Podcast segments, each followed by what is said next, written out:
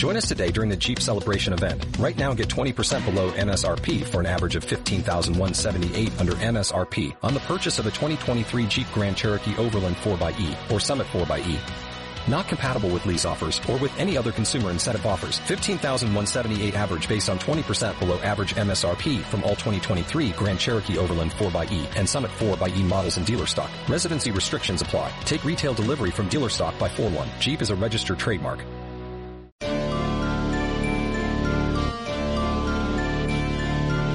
Are you searching for the best in online black radio?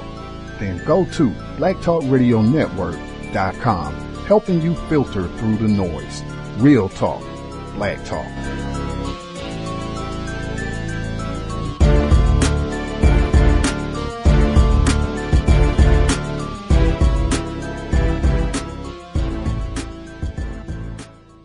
The internet is full of half truths and all out lies. We've all seen them, and many people on social media complaining about it. Here's your chance to show and prove. WorldAfropedia.com is a black owned and operated encyclopedia. There are several thousand articles, but we need help. We can't uncover all the truth ourselves. So please join us and become a writer, editor, or blogger for WorldAfropedia.com today. Every little bit counts. We owe it to the future generations to put the truth out there. Visit worldafropedia.com, the African centered encyclopedia, a global database of African knowledge for the purpose of bringing about global African wisdom and understanding. worldafropedia.com. $20 million. That's what former Fox News anchor Gretchen Carlson won in a settlement last week after claiming her former boss at Fox, Roger Ailes, retaliated against her for rejecting his sexual advances. Hers is a high profile case, but there are plenty of others. Retaliation claims are increasing, now outnumbering other discrimination complaints, as NPR's Yuki Noguchi reports. It felt like surrender when Lorraine Siegel finally gave up her tenured professorship at a community college teaching English. I was different. I was the only Jewish lesbian. I was extremely competent and good at what I did, and I stood up for other people who were targets as well. Siegel, who lives in Santa Rosa, California, says her vocal objections made her unpopular with fellow faculty. They kept information from her, denied her classroom space, and wrote a scathing review based on anonymous comments. And I refused to sign off on their evaluation. After seeking legal counsel, Siegel got the review rewritten. But two decades of such experiences wore her down, and she eventually left. Retaliation cases now exceed claims of race discrimination, making up nearly half of all complaints filed with the Equal Employment Opportunity Commission. Legally, retaliation is firing, demoting, or harassing a worker because they complained or filed a discrimination charge. Experts say over half of retaliation cases are perpetrated by managers, but retaliation can also include bullying as a form of retribution. Catherine Mattice founded Civility Partners, a consultancy focused on changing hostile work culture. I hear a lot of people say I was a whistleblower and I was bullied as a result of that. She herself faced an office nemesis in a previous job who demeaned and berated her and others. Her work suffered. She posted notes to herself saying, get up on her alarm clock. After begging the company president to intervene, he told her to leave immediately. He watched me pack my things and I left that day. Was I retaliated against? Maybe. Should I have seen employment law attorney? Probably. Mattice says retaliation can exist in a gray area and advises others to save nasty emails and document the incidents. Carol Miaskoff is assistant legal counsel for the EEOC. She says the abuse can take many forms. A manager might retaliate through a demotion, bad evaluation, or undesirable assignment to make it seem legitimate. Coworkers might exclude their colleague. Sometimes people can be really creative about how they retaliate because the goal is to not seem like you are retaliating. The behaviors are often juvenile and underhanded, she says, but the emotional damage is real. I've definitely been bullied, and it was horrible. Indeed, sometimes when I think about why did I go into civil rights law, I think that bullying and what that can do to you is one of the things that drives me. Gary Namie is director of the Workplace Bullying Institute. He says bullying and retaliation are cycles that tend to escalate. They escalate their campaigns of persecution because they cannot stand being exposed. He says the worst cases can lead to suicide, though that often doesn't clear matters up. The problem gets reinterpreted as a mental health issue. Even in the face of suicide, I find that corporations and government agencies still do not punish or demote any of the managers who are responsible for the mistreatment. Many workers persist amid difficulties for economic reasons, he says, but just as many stay out of a desire to stand up to injustice. Yuki Noguchi, NPR News, Washington. So counter racist science, which is what we are supposed to be trying to evolve now, is supposed to be different. That when you say things and when you do things, they take effect and it happens as an individual.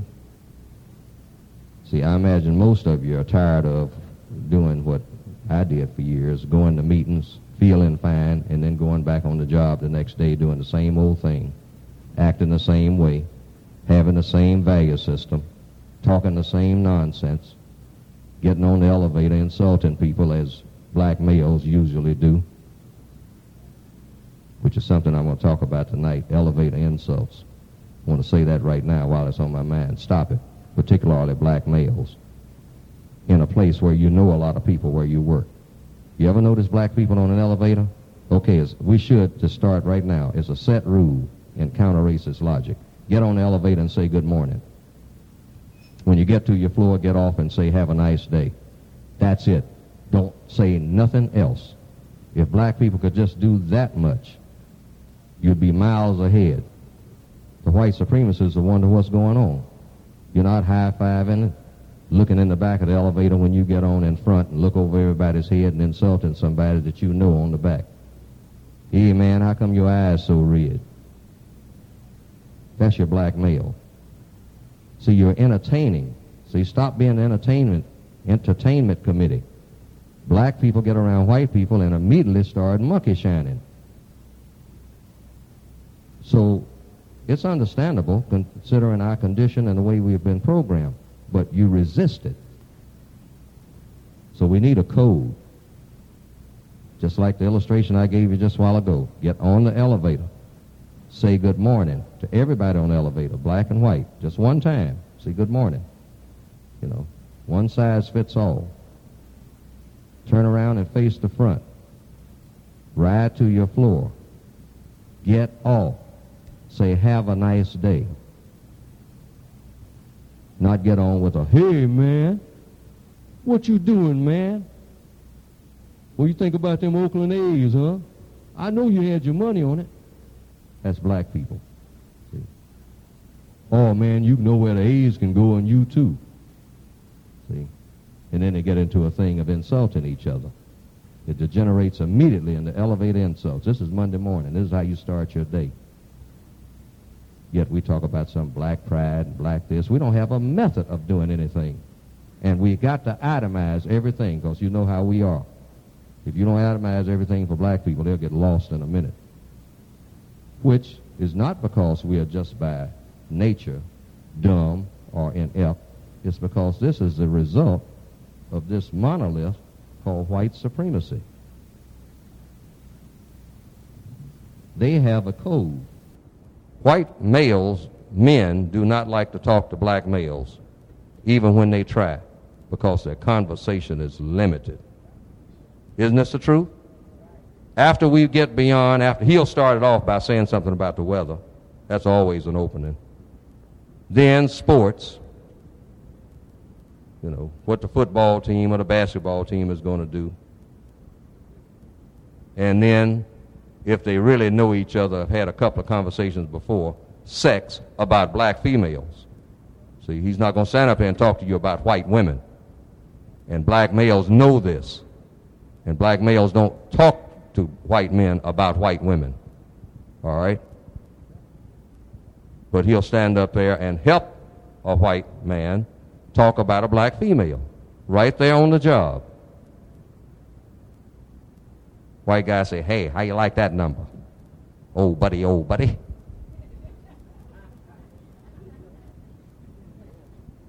This is us. We say, yeah, she's sure shaking that thing. Yeah, like to get some of that. That's your black male. White woman passed by, and he's talking about the weather. Wait till the next black one come back. And then we will kill each other talking about somebody dissing. Dissing? You're being disrespected 24 hours a day and kicked from pillar to post. And I have concluded that the purpose for all of the people sitting in this room,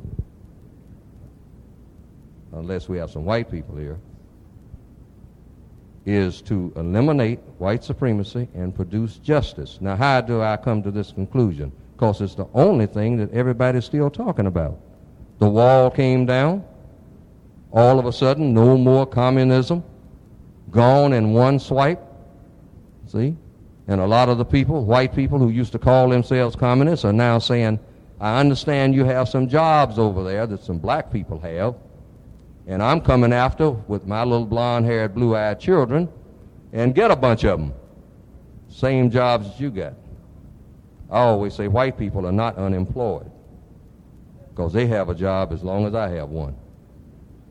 Because when it comes right down to the wire, they can get mine.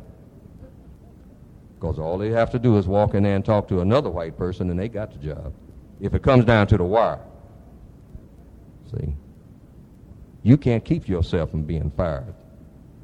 Believe me. Not when the white supremacists decide you are going. Context of white supremacy. Gus T. Renegade in for another broadcast, hopefully to share constructive information on the system of white supremacy. Today's date, September, Thursday, September 15th, 2016. So I have been told. This is our weekly broadcast on workplace racism. We encourage non white listeners to dial in uh, if you have observations, problems, particularly if you have figured out some strategies that have worked for you to minimize conflict, racist attacks, sexual harassment, problems with other white coworkers and or non-white coworkers including supervisors managers etc dial in. This is not a spectator broadcast. This is not a program uh, for non-white people to just hang out on the line on the phone wherever you are listening uh, and just be entertained uh, find amusement uh, with some of the things that are shared on this program. Uh, this is a serious problem uh, i think for most of us, we spend a sizable chunk of time out of each week, out of most days of the week on our jobs. And I think for most black people anywhere in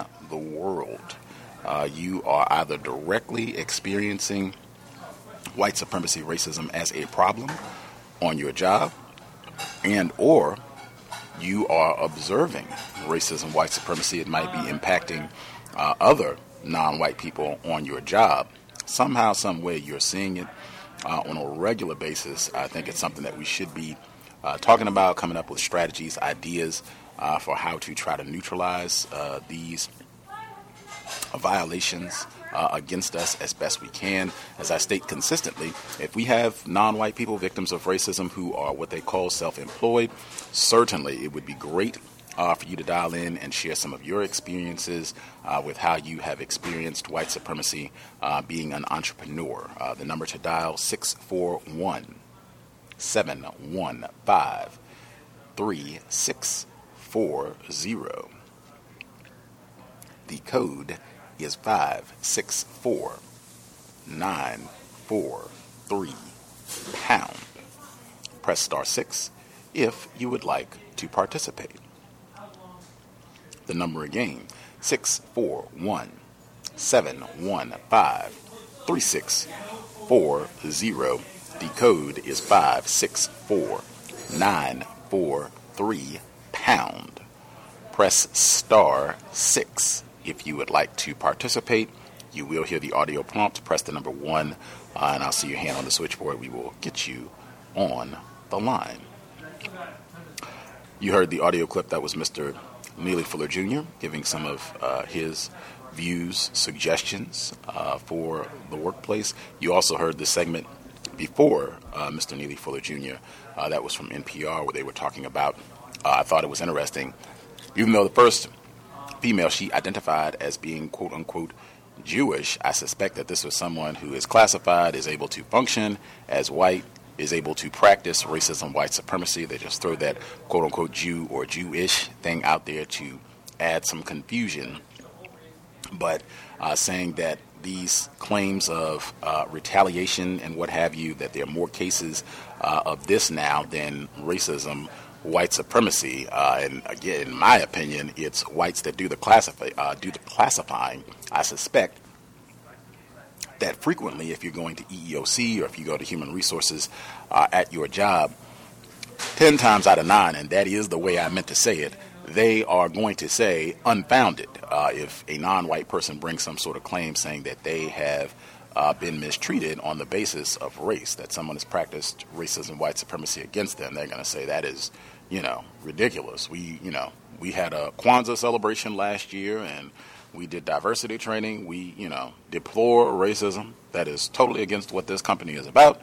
And certainly we do not have any racists here, so it was not racism. That is about what you're going to hear if there's a claim of uh, racism. So I found that was uh, interesting, even though they did reiterate at the end about documentation. That's something that we mention all the time here save emails, that sort of thing. Document if people are saying uh, things to you, mistreating you, making vulgar or derogatory comments uh, towards you to document all of that information that can be used. That's something that we bring up on this broadcast all the time. Without further ado, people wrote in. My email again is untiljustice at gmail.com. Untiljustice at gmail.com. If you have uh, scenarios, situations, if you figured out some codified techniques, you can drop an email and I will read on the air. Uh, try not to wait till the end of the broadcast. Make sure that I get it in. But if you drop an email, I will make sure that we include it and we can keep it anonymous. I know people do have concerns about you know getting in trouble with whites on the job, and that is one thing I wanted to say uh, briefly. That's something that I hope people would keep in mind. It's totally logical, at least in my view. Numerous people have raised concerns about uh, they have either their own personal problems with workplace racism and or they have observations of things they've seen on the job maybe something that happened to someone else but they have reservations about dialing in to share this publicly because they could be heard. A white person someone that they work with could hear it and they could get in trouble. They could lose their job. They're trying to take care of themselves or their offspring. That is 1000% logical. That makes total sense I just would hope that we keep that in mind because it's been my experience that a lot of times we can be very quick to criticize other black people for not speaking out and doing something about racism. And you know, good coon, you should have spoke up. You should have said something. I can't believe these no good Toms and coons and Sambos won't say anything. They might have the exact same concerns that many of us have about not wanting to get in trouble with whites. My quick PSA. Moving forward, our black female caller in Michigan uh, last week, she wrote in. It was just, uh, it was kind of close to when we were wrapping up the program. I did not see her email until we uh, had signed off, so I told her uh, to be patient. My apologies, and I would make it the number one email I read this week. Getting to it. I wanted to share my observations at the law firm I work at this week. They hired a white male secretary who unfortunately sits next to me, and he is very annoying. He does his best to try to start conversations with me, asking me for help and or just making unnecessary comments throughout the day. I think we have heard this uh, from our Michigan caller before about them hiring a new white person, male or female, and them requesting, requesting, asking for lots of help, uh, and specifically asking her, a black female, asking that she be the one to aid and assist them where they don't understand something.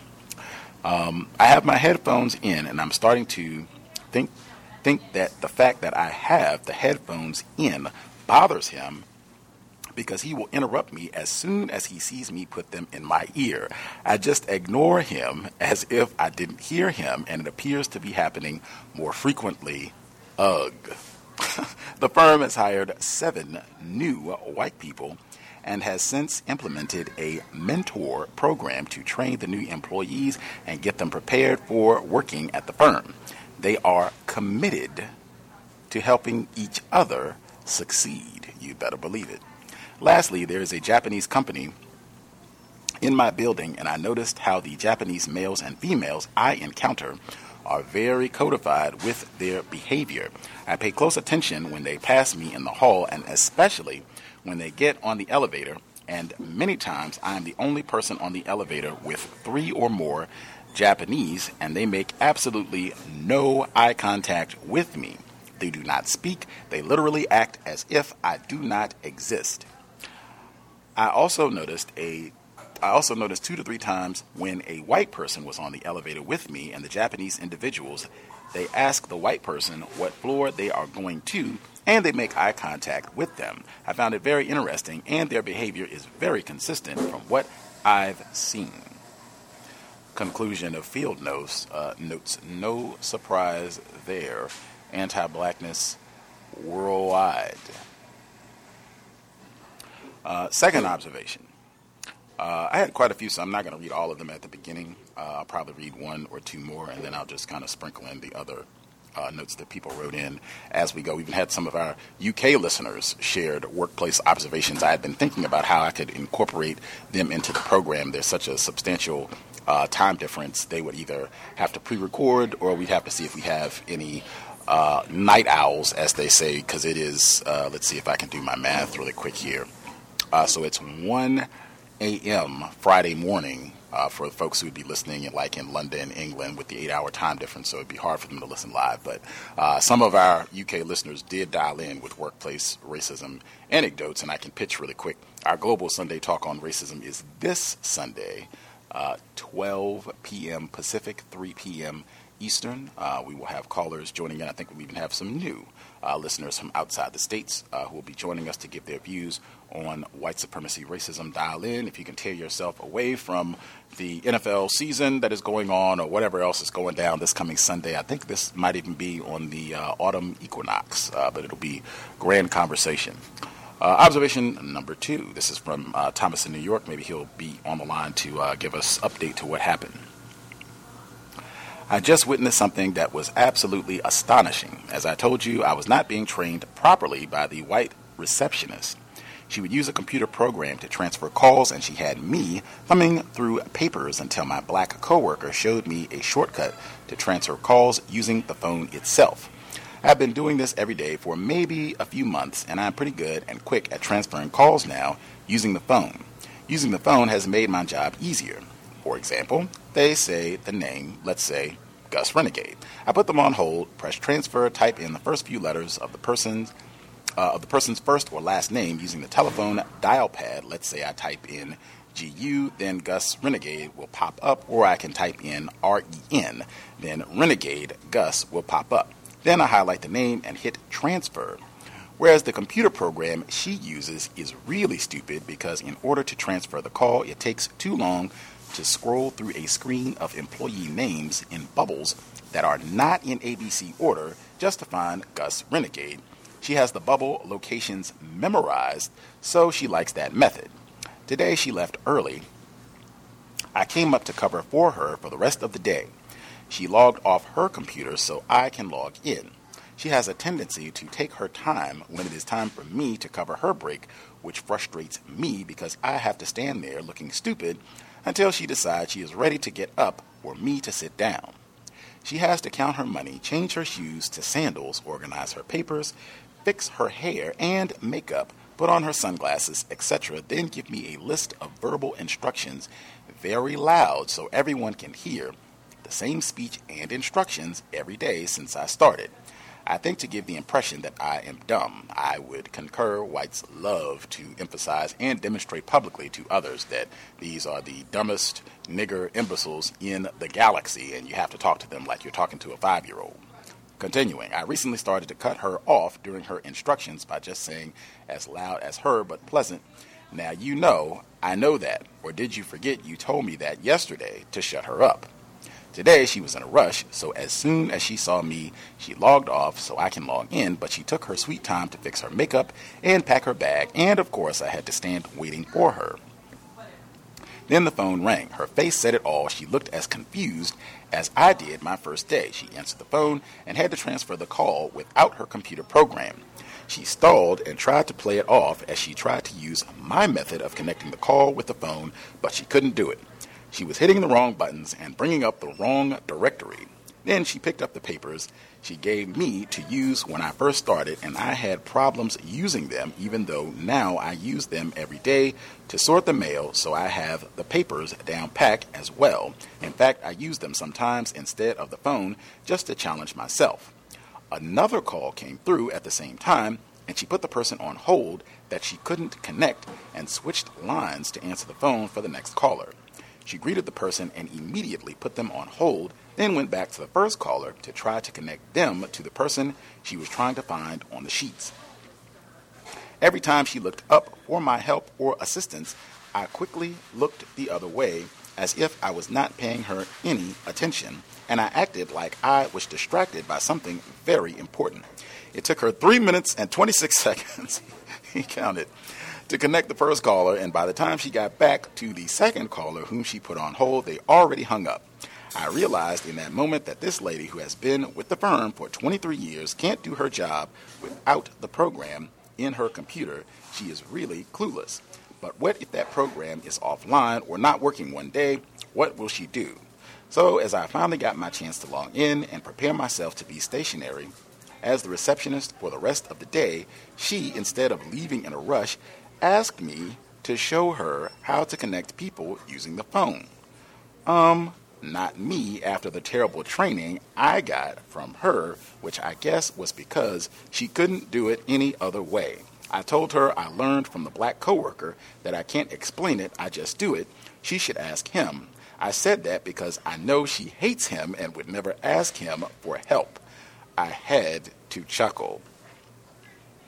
Fascinating observation from Thomas in New York. That has been an experience I think that has been shared repeatedly over the years when uh, whites have to break down and ask some Negro on the job to help them when they really don't understand, not when they're just trying to nag and annoy you practicing racism, wasting your time, uh, but when they really don't understand something and they need you to help them so that they can do whatever it is that they're trying to complete like that. Oh man, to have to be earnestly ignorant, ignorant and go to a Negro to help you out, like, oh man, whites, it's been my experience, and I think other people have concluded the same. They absolutely hate that, uh, work to avoid that uh, at all cost.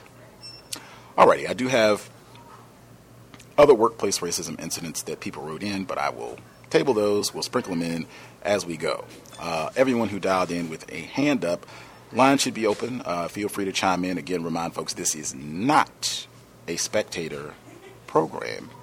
I am very sure with all the folks that we have listening, folks have observations, experiences, even if you're reflecting on your work history of things that have happened to you, how you responded, how you wish you had responded if you had a better grasp of white supremacy racism.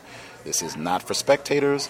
Let us be active, counter racist participants as we deal with the area of activity, labor. Uh, all the folks who dialed in, line should be open. Feel free to participate. Yes, may I be heard? Yes, sir. Greetings, guys. To answer the rest of the callers. So, I went to Black Student Union last week, and I'm gonna go again tomorrow. But um, it's a pretty, it's an amazing club. It's where when I went there, it was mainly black people. Only the, the, the only person that wasn't black was the principal, and he was white.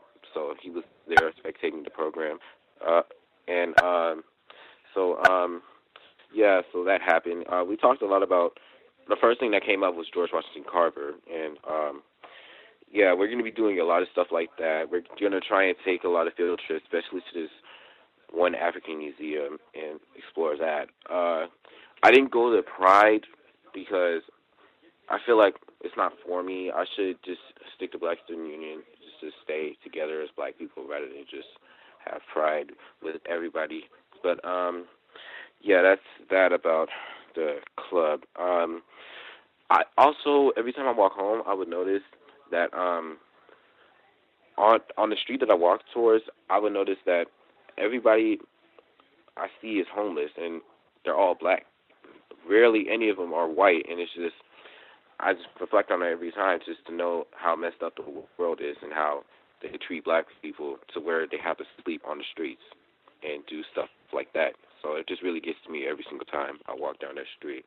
And um, yeah, that's all I had to share. Thank you for taking my call. Our young scholar in the Bay Area, always grand to hear from him. Um, I think if people heard our segment last week on workplace racism, he shared about the two clubs at his uh, high school in Bay Area, California. Uh, the Black Student Union, that's supposed to be, I think, exclusively for black students, and then they have this uh, pride group. Uh, and I, I mentioned last week, I said that at least in my experience, that name, pride, nowadays tends to be associated with causes that are related to what they call gay rights or LGBT issues. Um, and I think that group, everybody can participate. You don't have to be black or non-white. Anybody, any students can uh, participate in that program. Even though, if I remember correctly, the Pride group is also supposed to be focused on issues relating to racism. Um, is that correct, uh, sir? Yes, that is correct. Okay, right on. Did you think that they were not going to do talk about racism in that group, or was it just you thought, hey, I'd rather be in the group that's exclusively for black people, and I just don't need to be in the other one? Well, I figured that they will be talking about racism and everything, especially that's going on in school that we don't know about. So that's another reason why I chose Black Student Union. Hmm. The comment about the uh, transients, homeless people, as they say.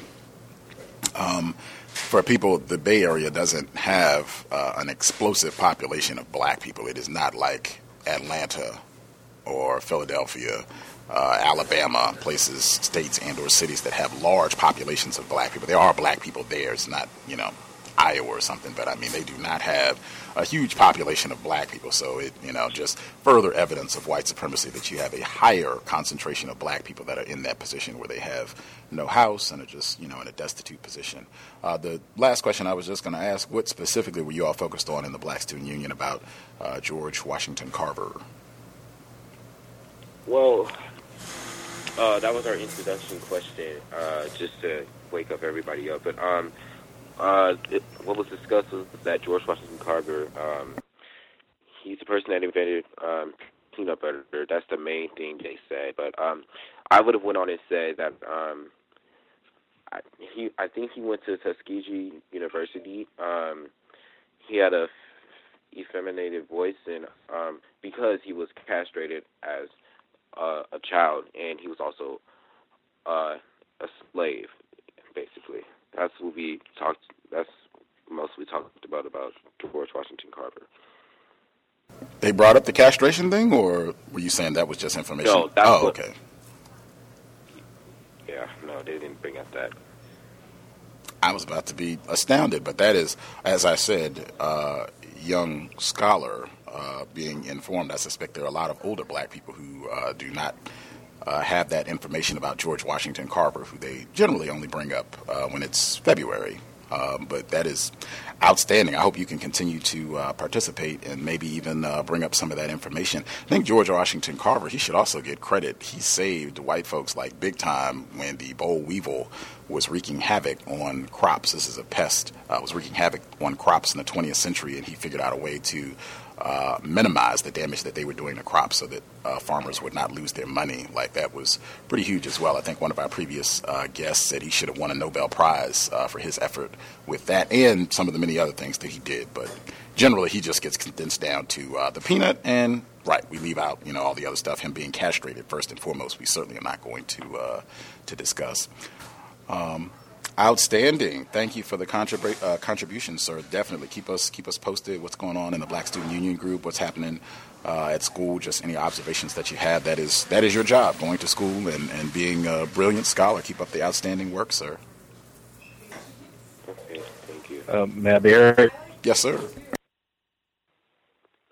Uh, just real quick on that last note from the last call. I also believe, I may be wrong, but I also believe that George Washington Carver um, may have been friends with um, Henry Ford and had a hand in, in building the first um, the first automobile plant that the, the Model T was uh, the assembly line for the Model T, if I'm uh, thinking correctly. But anyway, um, well, greetings uh, to Gus, you, all the callers and the listeners. Um, this is Ori here in Dallas. Uh, first off, I wanted to say that uh, I enjoyed the, the sound clips in the beginning, uh, especially the one about the elevator. That is exactly how I get on the elevator every single morning. Um, you know, if anyone's on there, I, I greet them. Uh, don't say anything. I turn around and wait till I get to my floor and I exit. And when I exit, I tell them, you know, have a nice day. Um, also, you, know, you mentioned the EEOC, and that just reminded me of um, I used to work in warehouse back in the day. Uh, there was an old white lady who used to uh, say she was always going to complain to the EEOC about the company, and she she was going about that all the time. Um, as for me, um, everything seems to seems to be going fine uh, on my plantation, uh, but not for other non-white employees. Um, I had two incidents this week. Um, one was I was approached by a, non-white black female about, um, I guess, time management, if, you would call it that. Um, her apparently her supervisor has been getting on to about her time, and when we say time, I mean like you know being one minute late or two minutes late. Um, so what I told her to do was uh, to document and and we were looking at documentation. Um, one thing I, I told her to do was that um, since where I work at, we work in office buildings, and they have a parking garage on the side, and so every morning with our, our little parking cards, we have to, you know, swipe in to to let us in. And so I told her she can go and actually get that uh all the time that she's, you know, checked into the parking garage and checked out, and she can get all of that time printed out on a sheet of paper for her, and she can keep that just in case, you know, that um, situation ever comes up again, and she can actually show, you know, she was here at, you know, this time or whatever. But you know, being a, a black person, especially in the corporate world, you, you know, we're always held to a different standard than our, our white counterparts. So, um, well, my next uh, situation was also earlier this week. A non-white black male lost his job, and I kind of knew the guy. I mean, I didn't talk to him a lot, but um, funny thing was, I was standing in line getting uh, in, getting ready to get lunch, and for some reason, all my workplace racisms, you know, happened when I'm standing in line. I was the guy who emailed last week about the uh, the white female trying to touch my beard, and um, I was gonna say, oh, so I was standing in line and there was a black uh female behind me, and she tapped me on my shoulder and she was like, you know, so and so lost his job, right? And I told her, no, I didn't hear that. And um, she went on to, to tell me about, you know, why he lost his job, and apparently it was because he was spending too much time away from um his desk when I guess he was supposed to have been in his desk. And so she was telling me all that stuff. Then she started saying, you know, he may have been spending time with apparently there's a, a white girl that works there. And immediately when she started going into that, I don't, I don't get into you know the gossip and everything. I immediately cut it off, and I don't. I'm not rude. I don't say you know stop talking or whatever, but I find a way to get out of the situation. So you know, I told her like, oh man, I got to go make this phone call, or oh, you know, I had to step away to go see what they were having in the the, the lunch line. So, but that was about it. Um, I'm eager to hear what everyone else has going on, and I'll mute my line for right now.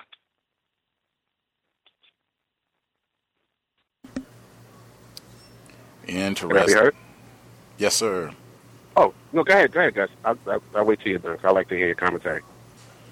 I was only going to say I thought that was a great uh, suggestion uh, with the first situation that you talked about and uh, encouraging your uh, coworker to uh, get the documentation for when she checks in, that you can get a log of you know when she comes into when she's drives to the facility and all that, just so that if there's any sort of challenge or discrepancy about when she arrived, and folks are trying to say that she was late, uh, that you know we can get it exact. Whites have all this you know great newfangled technology, so let's just you know see what the printout says. Uh, I thought that was great, uh, and also might even be uh, constructive. Uh, just in terms of equal enforcement of policy, is everyone being held to the same standard? I know in some places they have uh, a grace period uh, where you can be mm-hmm. five minutes late or whatever. It, you know, discretion, discretion. Uh, so that would be something uh, as well. Uh, with the second uh, situation. Uh, that's another one. Uh, those white chicks on the job. Just and just in general, why I state you know exactly what you said when you were being informed that this black male unfortunately lost his job, and perhaps because he was you know spending too much time with this white woman away from his desk.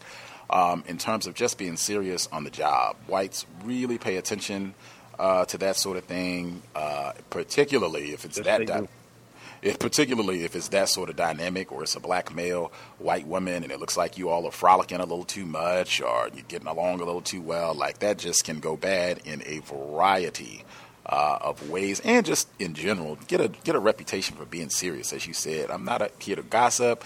I'm not here to hear what everybody did on their weekend, and you know who got a new outfit or who got a new car, who's getting divorced, who's cheating on so and so.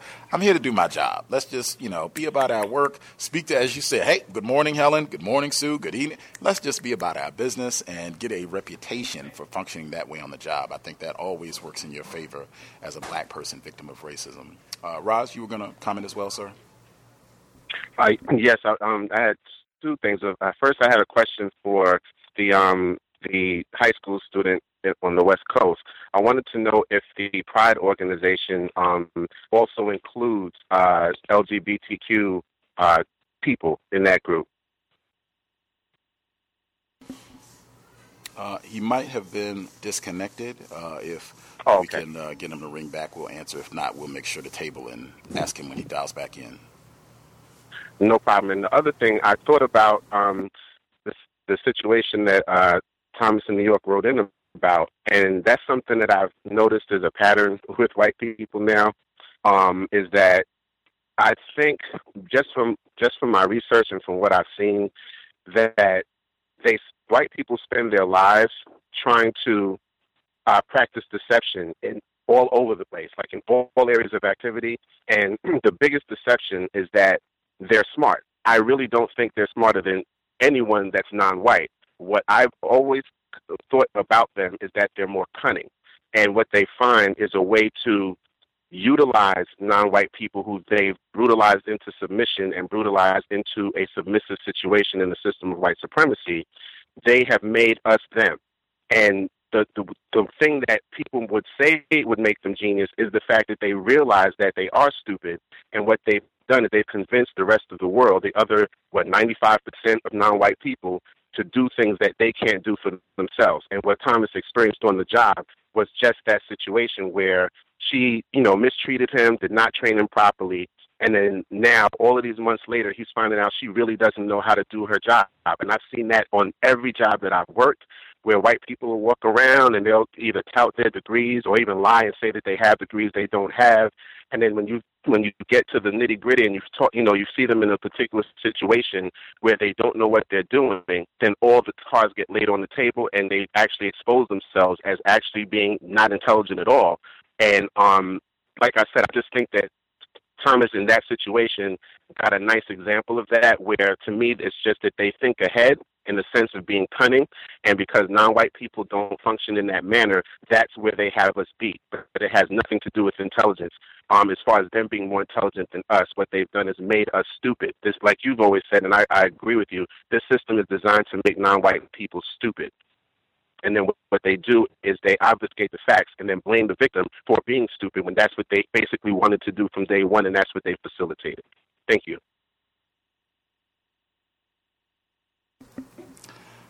Other folks have uh, commentary uh, related to workplace racism. If you have questions about some of the uh, different scenarios that we've heard thus far, or if you have your own uh, situation that you would like to present, feel free.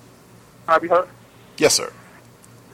Good evening to all. Thomas from New York. Um, I had uh, just a comment for the gentleman, the young guy, because um, uh, I'm glad he knew that. I didn't learn that until I was an adult that um, George Washington Carver was castrated. I wish I knew that in school. Oh, man, I would have thrown that out there so fast. Very important to um, bring that stuff up that they don't want us to talk about. And I hope you um, definitely continue to do that at that meeting.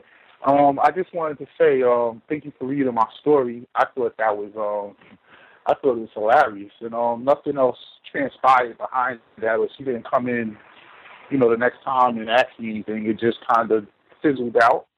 Um, what I've noticed, I made an observation over two people at my workplace, a white male and a white female.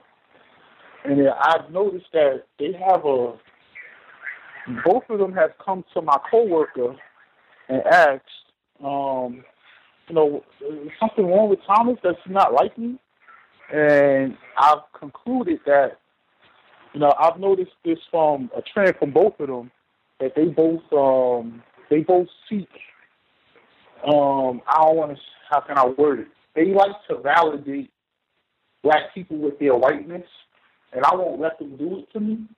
And um that that's really what's irking them. Um, this white female, you know, she um I was working there a few months and you know, I say hi to her, you know, and her whole department, hey guys, as I go past. And, you know, everything I thought was cool. And then she would come through the, the room that, you know, uh, where we work out of. And um, she played me a little close. Um, she started telling me, oh, you know, I started here working in the, the mill room, and, and, you know, now I'm a executive and da da da da. You know, I'm like, oh, that's great. No, cut it short, get back to work. Anytime she tries to have a conversation with me, I, you know, answer her very, you know, courteously, but I get back to work. I don't want to stand there and have a conversation with her, you know, and that's what's irking her. And the gentleman I work with, you know, he he gives her that ability to validate him, you know, because he he's looking for white validation always, you know. If they pat him on the head, he's happy. So, you know, the fact that she stands there and talks to him and, you know, so I've also noticed from this white male who also said, you know, it's all the time. He doesn't like me. He, he um, also likes to validate this black male too. And I won't let him do it to me. So um, he'll come in and he'll, he's an Italian, you know, they trying to talk like they're, you know, kind of tough. You know, hey, what's up, well, how's it going? you know, hey, how's it going? I walk right out the room. I don't want to stand in there and talk to you. Um, and that's driving him crazy. So he's come around several times trying to spark a conversation. Um, generally, when I'm talking to the black male, and we might be speaking about something, be it work related or not, he'll interject himself into the conversation and start talking to the black male maybe about baseball or football or whatever. And me, I just walk away, you know. So, hey, Thomas, you know, you don't like um, football? Oh, yeah, I watch football. Oh, you know, who's your team? Oh, my team sucks. I just walk away. I don't have, I'm, I'm not looking to, I see his game. I don't want to, you know, I, I don't know how to put it. I just see it and I feel it. And the fact that he came to me um, on Tuesday and told me that both of those people um, came to him and said something, it lets me know that uh, what I'm doing is working because I just I don't know. It's like a sixth sense. I felt it, and I said, "Oh, this person here, they're looking for some type of, you know, they, they're looking for someone to pat on the head. I'm not going to be that person, you know." And I wasn't that person, and they can't stand it. I, I could just feel it. So I look at that as a victory. Um, also, another thing that's happened, um, the white female, the one that's always saying racist things, um, she comes to me. She lives in um, Weehawken, New Jersey. Weehawken is a small city um, in Jersey. I mean, Usain Bolt could run through it in 20 seconds. It's real small. Um, it's right on the waterfront, so the waterfront property is very exclusive. But you know, I mean, it's it's pretty much a, a city with rich white people and poor white people. Half of it's rich, half of it's poor. She's on the poor side. So she was telling me about this uh, neighbor of hers who when Sandy hit. Oh, hurricane, well, that superstorm wasn't even a Hurricane Sandy. I mean, this is white people's claim to fame. Oh, right. She tells me Sandy was like um hit us like Katrina. I said, oh, wait a minute. Now, I usually don't give her a pushback, but you know that was like, wait, y'all had to sit on your roofs for five days? Oh no, no, no, not like that. But you know, I had about three feet of water. I said, wait a minute. Those people were underwater. Their house was underwater, and they got shot at when they tried to get safety um, did anyone shoot at you? She said, I'm not meaning like that. So she kind of deaded that conversation because I wasn't going for that. Then she um, comes to me talking about her neighbor who um, his house was flooded and he didn't upkeep his house that good and it was attached to hers. and she's been going through all these laws and things trying to get him his house torn down, and um, then finally it went through. So I just thought to ask her, uh, and I stopped. I said, "Hey, was this a black guy?" Oh yeah, he was this black guy, you know, and he had about seven or eight kids, and you know his wife, and they didn't keep upkeep the yard, and the dog would be in the front yard. And that was all I had to hear because I I already knew that's why she did it, and I'm in my line. Thank you. Fascinating, fascinating. That is, uh, in my opinion, uh, great effort. If, like I say frequently on the program, you know, if a white person, if they're making some sort of tacky commentary, like saying, you know, we went through Katrina here with Superstorm Sandy, I think that was 2012, uh, where they let a black mother uh, let her children drown. It didn't help her. But anywho, um, when they start doing that sort of thing, or she's talking about Trump, a lot of times nothing need be said.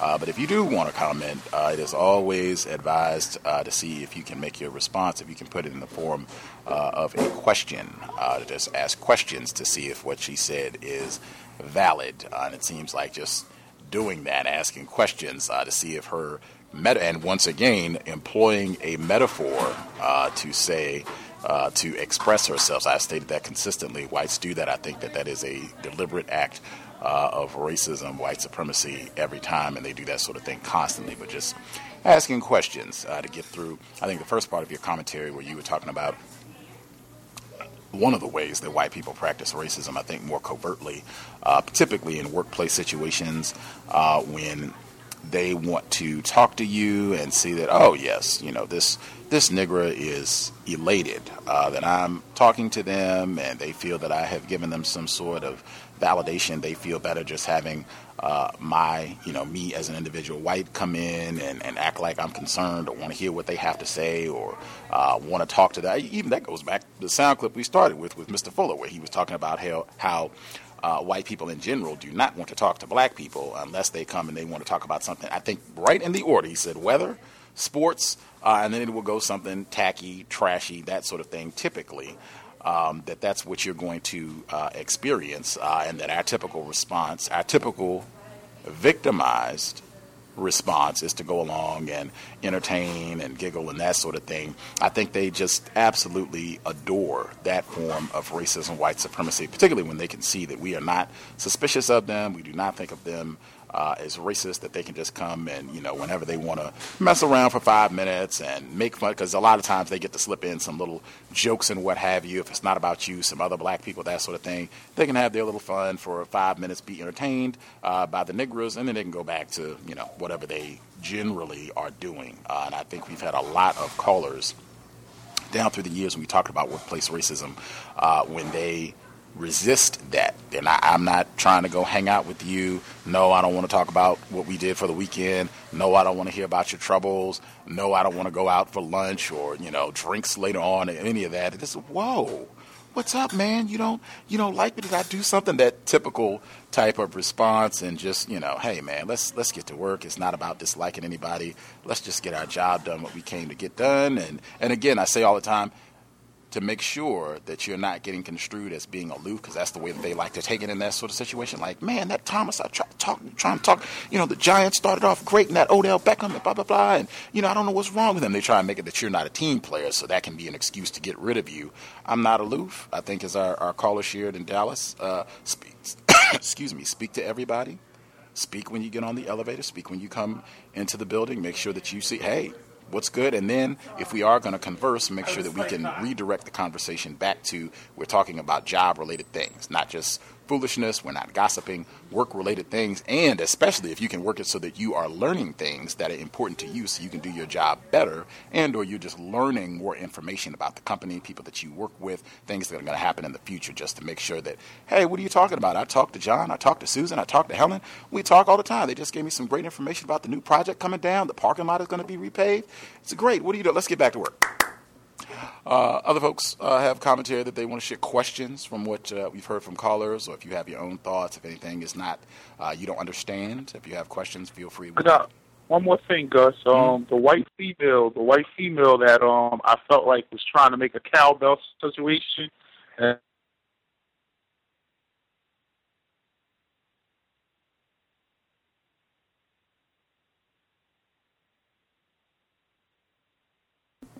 And um, I had him yesterday. Gives me a call. Hey, just want to know how you were doing. And da da da.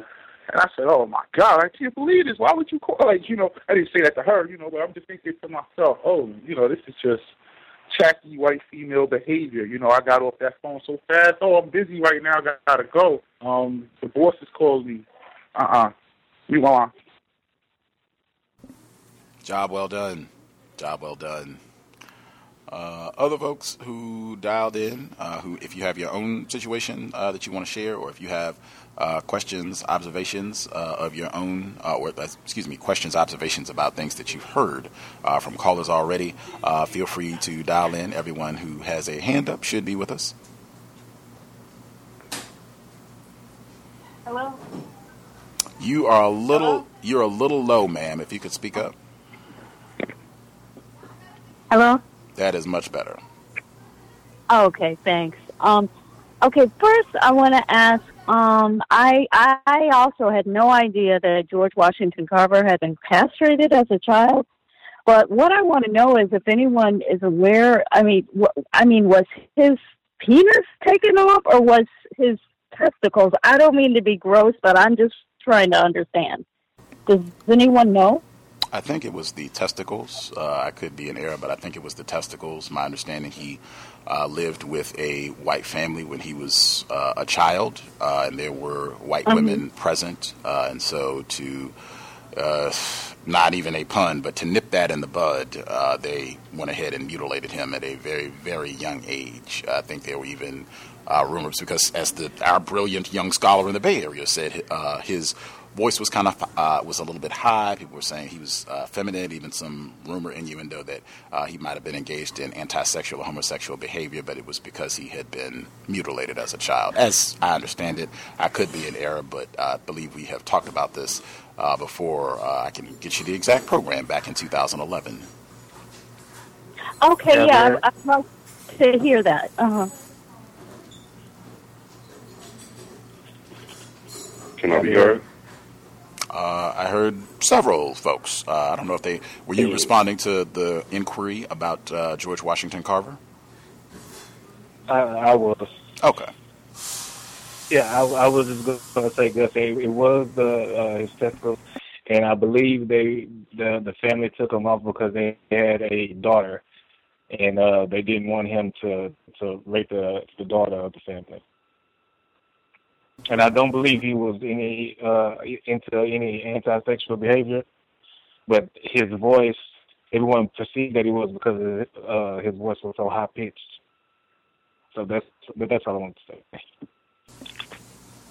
Yep, that's about what I thought I had heard. Uh, did and hope if that answered the question. Anybody, anything else they wanted to add? Uh, George Washington. Age Carver. eleven. Age eleven. Age eleven. Right on. We really should do uh, a book study session on George Washington Carver because he is a fascinating individual uh, to study. Uh, I think a lot of us should know a lot more about him other than just oh yes, Peanuts, George Washington Carver, Peanuts. Um, but yeah, we should we should make that uh, make time for that down the road. Anything else, George Washington Carver? I just wanted to make a correlation between what was done to him as far as his castration and um, a documentary I saw on uh, black Germans where they did the same thing, like systemically. Um, once the black German males had reached uh, usually like 14 or 15 years old, they would automatically take them from their parents' house in the early morning hours between 4 and 5 a.m., but and with no anesthesia, castrate them as well. So I just found that to be an interesting correlation. Thank you. Uh, if you want to hear more uh, about George Washington Carver, Dr. Jomo Mutegi, uh, this was September 26, 2011. He was this was his second visit to the context of white supremacy, and we spent a considerable portion of that dialogue giving more information about uh, George Washington Carver. The information I said earlier about the boll weevil, uh, Dr. Mutegi said that he should have won a Nobel Prize because this was like majorly important uh, what he did in uh, decreasing the damage that boll weevils were doing to crops uh, in the early 20th century. We talked about his relationship with Henry Ford. Ford wanted him to come and work. I think he had the same uh, theory that uh, he was involved in the even the name it being called a plant. Uh, there's someone who is widely regarded as just being astronomically brilliant uh, with uh, crops and agriculture, uh, and the castration that took place as well. But Dr. Uh, lots of great details about George Washington Carver, uh, September 26, 2011. the female car, I thought, was that your only inquiry, or did you have another question that you were going to ask as well? Um, yeah, thank you everyone that responded. Um, um, yeah, and then the second thing I wanted to say was it's kind of similar to what Thomas in New York uh, was explaining. Um, I at my workplace, um, I I just limit my speech to whites to just um, good morning and goodbye. And if they, they have any work related or business related questions, I answer them. Now, whenever I'm speaking to a black person, um, that is codified because I do have a, a black coworker who's very codified, and uh, so we we talk about different things. Whenever a white person comes around, I, I, I tried not to uh, look anxious or anything, but my goal is to leave immediately. And so I'll tell the person, okay, Tiffany, I'll just talk to you, you know, later, and I walk on. And I think the whites have caught on to that now. Um, and so I remember the I'll just say her a fictitious name Tiffany. I remember Tiffany telling me, "Oh well, they now uh, notice that when you like you just all of a sudden abruptly stop the conversation when they come by uh, because it, normally when they come by it's not work related. They're just trying to get in our small circle to talk. Um, but uh, she says that sometimes they'll I don't know motion their hands like wow what did I do? You know? And and, uh, and I we just laugh about that. So so that's how I cope at work in dealing with white people, especially with you know when it's not anything work related. Um, and so, like I said, they've they've noticed that I'm I'm very codified in that manner. So that I don't know if that may work for someone, but it does work for me. Okay. Thank you. Awesome. Always important to keep that you know in the forefront of your mind uh, that whites, uh, they are extremely alert and mindful about their niggers and changes in our behavior. They take note of that immediately, and generally, that sort of thing is networked conferences, and they go off and you know have dialogue with other uh, race soldiers. Like, oh man, you know that, that Thomas, you know he they are over there talking in the corner, and every time I come around, stop talking. You know, I'm trying to hear what they're talking about. They do this all the time. Like, man, who's this nigger think? That sort of thing happens on a regular basis wherever you happen to be at on the plantation. Um, as I'm rolling, people are emailing, so I'm making sure I don't get caught like I did last week with people emailing stuff, and we get to the end and then I haven't shared, so I'm to try to weave these in as we go. Uh, so, email, next email, someone wrote in. Uh, a white female sent this email to the entire workplace, and it was not her place to send the email. She is not the director, nor is she the supervisor of the contractors. This is a workplace where there are about 190 whites with only five black people in total. The black employees are all females, no black males. There are no black employees in this white female's department, so check out her email. Scrolling forward.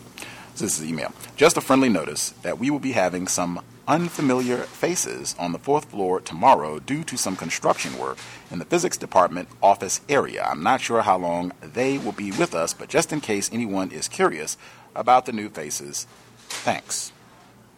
Security threat, they might have them castrated just to, you know, make sure that all the uh, white females are safe in the workplace. Uh, one down. We have a few more to go, but I'll save those for later.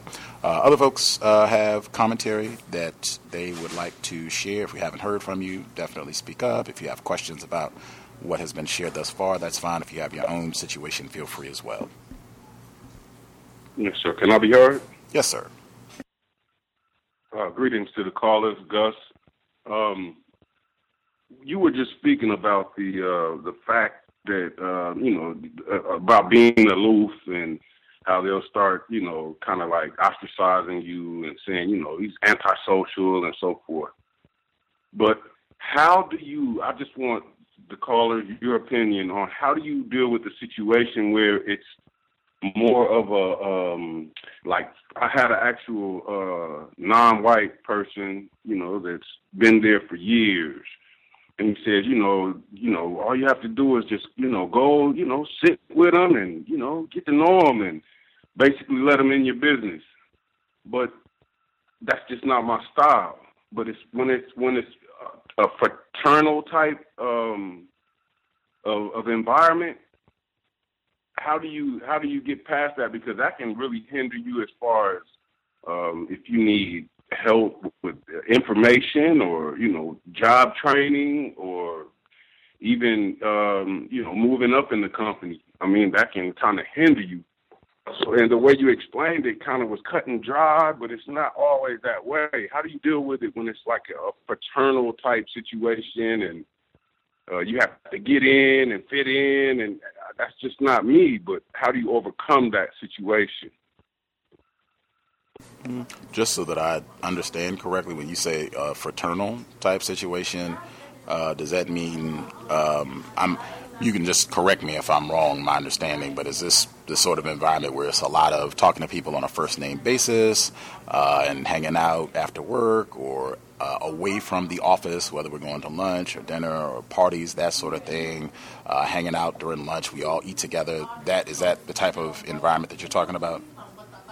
Um, no, sir, not at all. Okay. I mean, as far as the lunch situation, the lunch mm. situation, yes, but it's like you know you have to get in where you fit in, and you know, I'm of course I'm one of two uh, black people on the job, and it's like you know I'm already under the microscope, but it's just I mean not not necessarily like the like the police kind of uh, like the blue line or whatever they call it.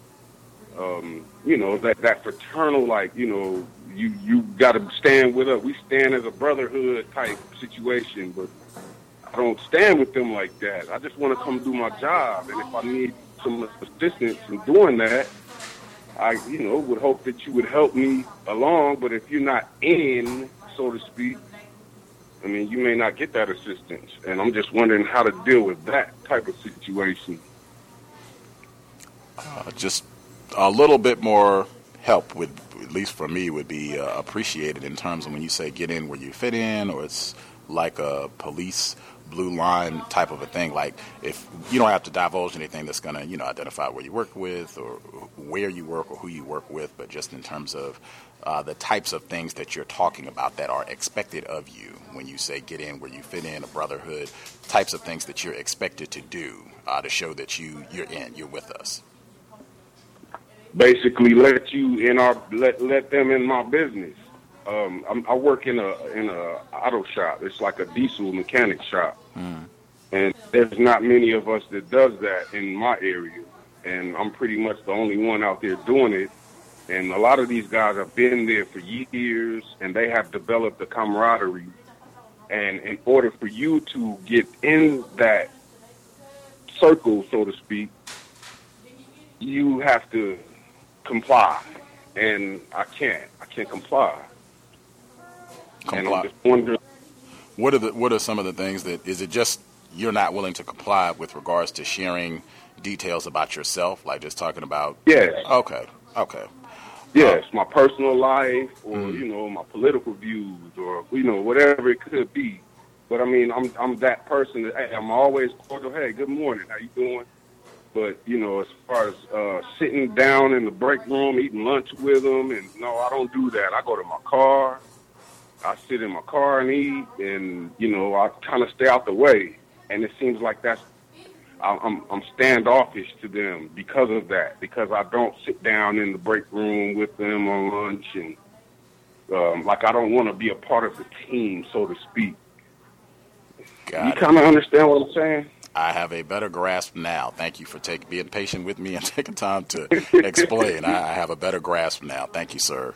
Um, my number one, I can plug our book club because this is going to come up, exa- and I mean like explicitly uh, in the book we are starting tomorrow, "The Spook Who Sat by the Door."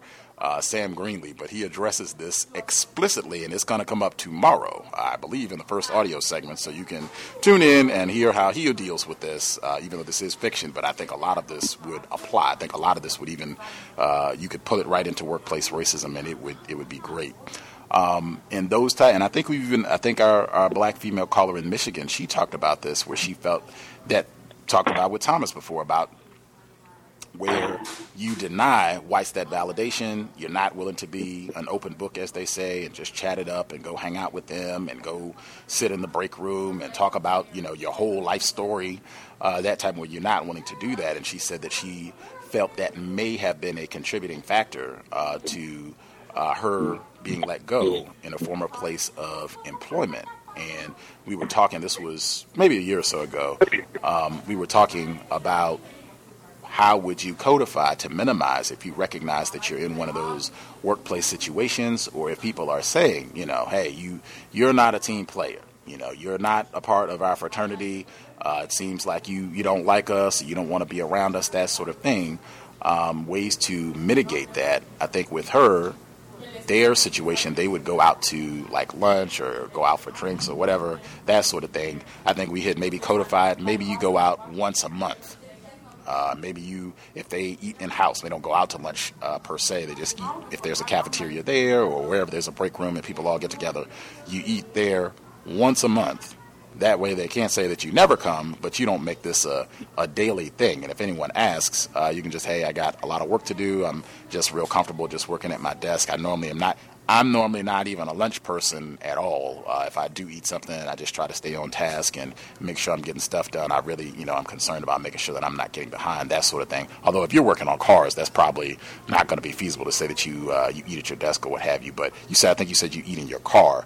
Uh, I would say maybe go once. You could do once a week uh, and go eat with them, uh, and just chalk that up this is the sort of thing, this is part of the job. That's the way that I would look at it. This is a part of the job. I go eat with them once out of the five days a week or how many ever days uh, per week that you work. Uh, the one time that you do go, I would even think in advance. Uh, these are things that I'm not willing to talk about. I'm not willing to talk about, you know, if you have children or if you're, I don't know, you know, which I'm not willing to talk about these things uh, I can ask questions and or talk about these things. And I would even make a list, maybe take 10 minutes uh, about things that you would be willing to talk about. Uh, workplace related things. I would even try and pile my list up with lots of things dealing with the job. Like we can sit around and talk about this. Man, do you remember that car that we had to work on back then? Woo, that was a toughie. What do you think about that? This new, you know, piece of technology. What do you think about that, Bob? Man, that's going to be crazy. What do you think our sales are going to look like? I would have a big list of subjects that are related to the job where we can sit around and act like we are best friends in the whole wide world. And we can sit around and laugh and joke and ha ha, he he, all that. And I'm not having to talk about me personally. Uh, if you want to think of some things that you would be willing to talk about or where your personal boundary is, if you're willing, I don't know if you grew up in that area, if they know that sort of information, whatever you're willing to share, if there's some spots in your geographic location that are well known, restaurants that people like. I know that's something people always enjoy talking about. Good places to go out and eat. What do you think about this spot? Your, oh, have you been over there? Oh, have you tried that? Man, that was awesome. I went over there, blah, blah, blah. Just silly things. And again, this is just, I would chalk all of this up. This is a part of my duty for being on this job. I have to go and talk to the race soldiers uh, one day a week I go in to do lunch with them, and then I already have my list of topics that I'm going to. I mean, I'm serious. I'm being totally serious. That's the way Defect, I would. deflection, deflection, deflection. Mm. Okay. And I would try to ask a lot of questions. That way, they are hearing you talk. You are participating but you're not revealing as much. I don't know if these folks, uh, if they talk about things that are happening in the news, but that's another one where you could ask questions. Oh, did you see wherever wherever you are in the world? Oh, did you see you know such and such? Uh, they're having a problem uh, with the bridge down there. Oh, did you see the big scandal that happened at the school? Like, oh my God, they got you know a child molester at the school. Did you see that? That's crazy. Like, oh my God, and just see you know what they're talking about uh, on that. That way, you get to ask questions. You get to hear their view. If they ask, particularly if they ask something about the presidential race, oh, I don't really know. I saw, you know, Donald Trump said such and such, but you know, I haven't really been keeping, you know, too many tabs on it. I'm, I'm just not too sure. I'm gonna still have to think. I'm not really certain about who I'm going to vote for. What do you think? What do you think about what he said? I would just get really, really good at being able to ask questions, whatever response you want to give, make it concise, and already, like I said, have in line what your personal boundary is in terms of what you're willing to divulge, what you're not willing to divulge. Uh, that's kind of the way that I would go about approaching it. And again, making sure I speak, I chat, all that, speak with everybody, call them on a first name basis, you know, make sure that they hear my voice on a regular basis. But just, I'm not into, you know, going over my whole family history and my fears and desires, dreams. For I'm not gonna gonna do all that. If that if that makes sense, folks can let me know if it doesn't Yes, make sense. sir. Okay. Other folks have suggestions? Thank you very much. For sure. Yeah, I Can I- would say, um, go ahead, Bob. Oh, I was I was going to say um some of the difficult things that you said you might need help with. Those are the questions I would ask them about things that you might have encountered that you- you think they might not help you with. In those moments, those are the things to bring up. So that way, if, if you encounter those difficulties down the road, you already got the information that you need to facilitate some sort of resolution. Thank you. Thank you, Ross. Uh, I my was man- going to say, oh, go ahead. Oh no, no, you go. I, I go after you. Yeah, I was gonna say, um, you know, white supremacists. Thank you. Um, white supremacists practice deception. You know, sometimes um, it's codified to practice deception for us. Um, so let's make up some stuff. You know, hey, you want to give them a story? Hey, you want to talk to the black guy? Give him a story. Let them hear it. You know, I mean, um, I mean, it, hey, they practice deception all day. Just to come in to ask you how, hey, what's going on? That's practicing deception. They don't care. So do the same thing. Make up something. You know, make your life story as great as you want it to be. I mean, mom.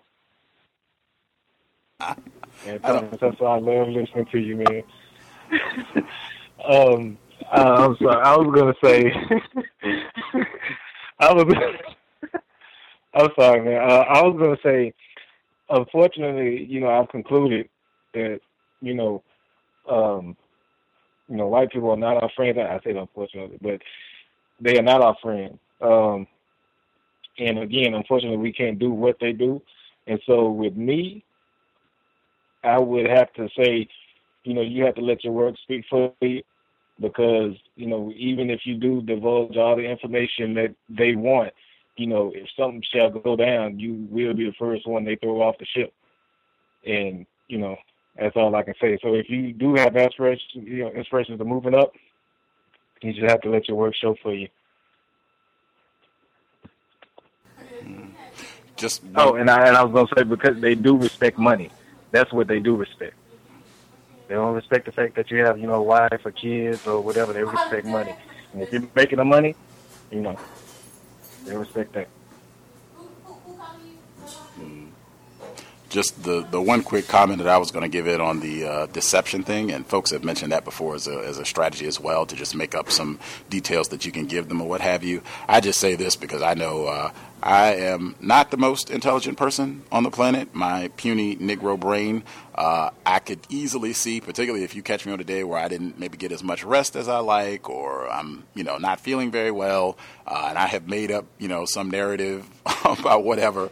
Uh, and then they ask and say, "Oh man, remember that time when you were on the high school football team? Like, what are you talking about? That? Oh, oh, yes, yes. I have to uh, keep track. I'm very, I, uh, just my code. I try to be as low maintenance uh, as possible, so I don't have to remember and keep up with uh, any of the deceptions. So I would try to make them uh, manageable things, so that you don't, you know, end up confusing yourself. I know that's just a concern I have, being, you know, a retarded victim of white supremacy. Yeah, I didn't mean that kind of greatness. I mean, uh, I'm black. I mean, I had dad, bro, man. I grew up in the, the hood.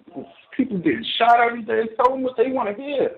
Give them the story of their life. You know what I'm saying? That's what they buy Jay-Z albums for. That's what they do it for. To hear that. Give it to them. They'll, hey, they'll leave you alone. Trust me. I think, I mean, my line. You could be right, though, Gus. I could be wrong.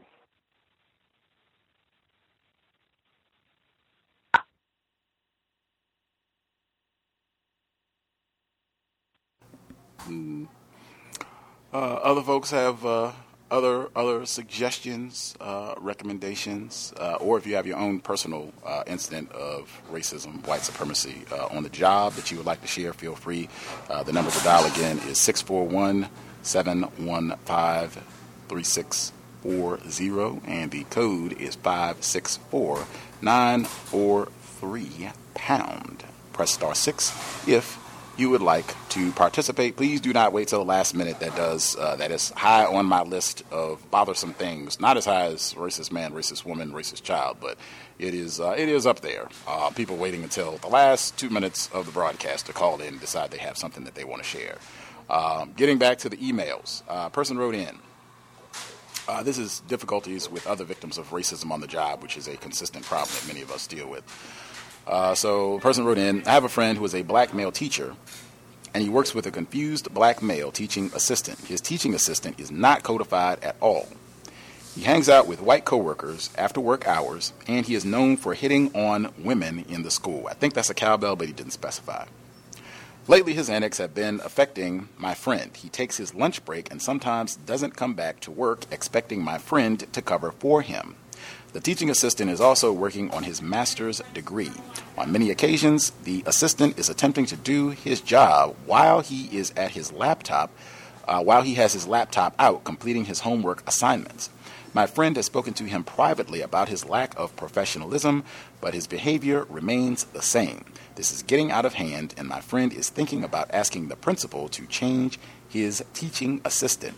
I told him not to react emotionally to the things the teaching assistant does. Instead, he should document everything that is affecting his job performance or putting him in a bad position. I also told him not to go to the principal without having documentation and that it would be better to email the principal or write a letter. This way, he has a paper trail, so if anything were to happen, he would have some evidence that he tried to rectify this issue. Do you think this is constructive information? Suggestions, I mean. Uh, do you or listeners have any suggestions? Um, I thought his recommendation about creating a paper trail, as they call it, I thought that was great. Um, I did also uh, share with this person that I suspect this could be one of the ways that white supremacy racism uh, impacts our behavior as victims. I suspect if this uh, black male teaching assistant, if he had a white teacher that he was working for, I doubt that he would be doing some of these things. I could be in error. Carter G. Woodson talked about that. We brought that up before. Uh, can't say for sure, but that would be my speculation. Anyway, um, talking to the person, I know I've heard Mr. Fuller recommend that if you are in a, a workplace situation and you're having a problem with another non-white coworker, to try to speak with them privately first and let them know, you know, what the issue is and that you would like to resolve it just between you two or you three or how many other people it is, uh, and that if you all cannot uh, resolve this problem, that you are going to go to the whites and let them know about it and, and they can handle it. Uh, I would do the same thing uh, with this person, uh, and I think it's great in terms of uh, making documenting incorrect things that are being done if the person is taking lunch and not coming back or taking longer than they're supposed to or if they've got their laptop out when they're supposed to be teaching or whatever whatever the infractions are uh, document them date time what's happening and you know i've talked to this person i talked to this person on such and such a date to address this issue and it's continuing i talked to them again blah blah blah. And then uh, i definitely with the email that way you have a, a record of uh, written record of bringing this up with the white people who can solve this problem. Um, it is we certainly need black teachers, but we need black teachers that you know value. Uh, grooming, nourishing the next generation of black scholars, not if you're not going to take it seriously under these conditions of white terrorism. Uh, folks have suggestions that you would give for this situation?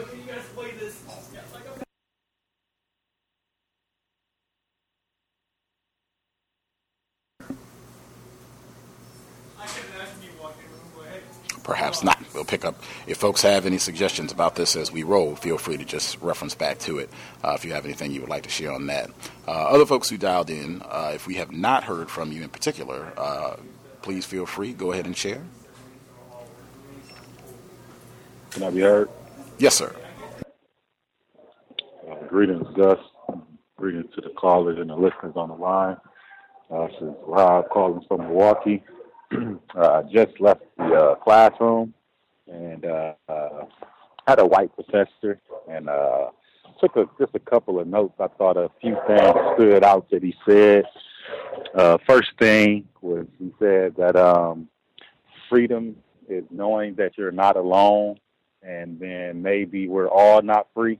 Um, I thought that that was very interesting being spoken by a white man, and um, in class it was a uh, non-white, uh, quote unquote Latino uh, male that was uh, looking at his phone or checking a text message or something like that, and um, the white man said, said to him, you know, just put the phone away. You know, if uh, everybody see it, then everybody else gonna start wanting to do that. And I know it's a sex message. I just know it is. And uh, that was the end of my observation. Uh, sorry for calling in so, so late, but I did just get out of the classroom. I didn't have a chance to uh, really hear any other uh, other commentary. But thanks for taking the call. Appreciate it. No apologies. Class is important. Thank you uh, for dialing in and share. Uh, other folks, why were you so sure it was something sex related? The text message. That's what the that's what the white male teacher said to the uh, the Latino male, and I thought that that was very interesting.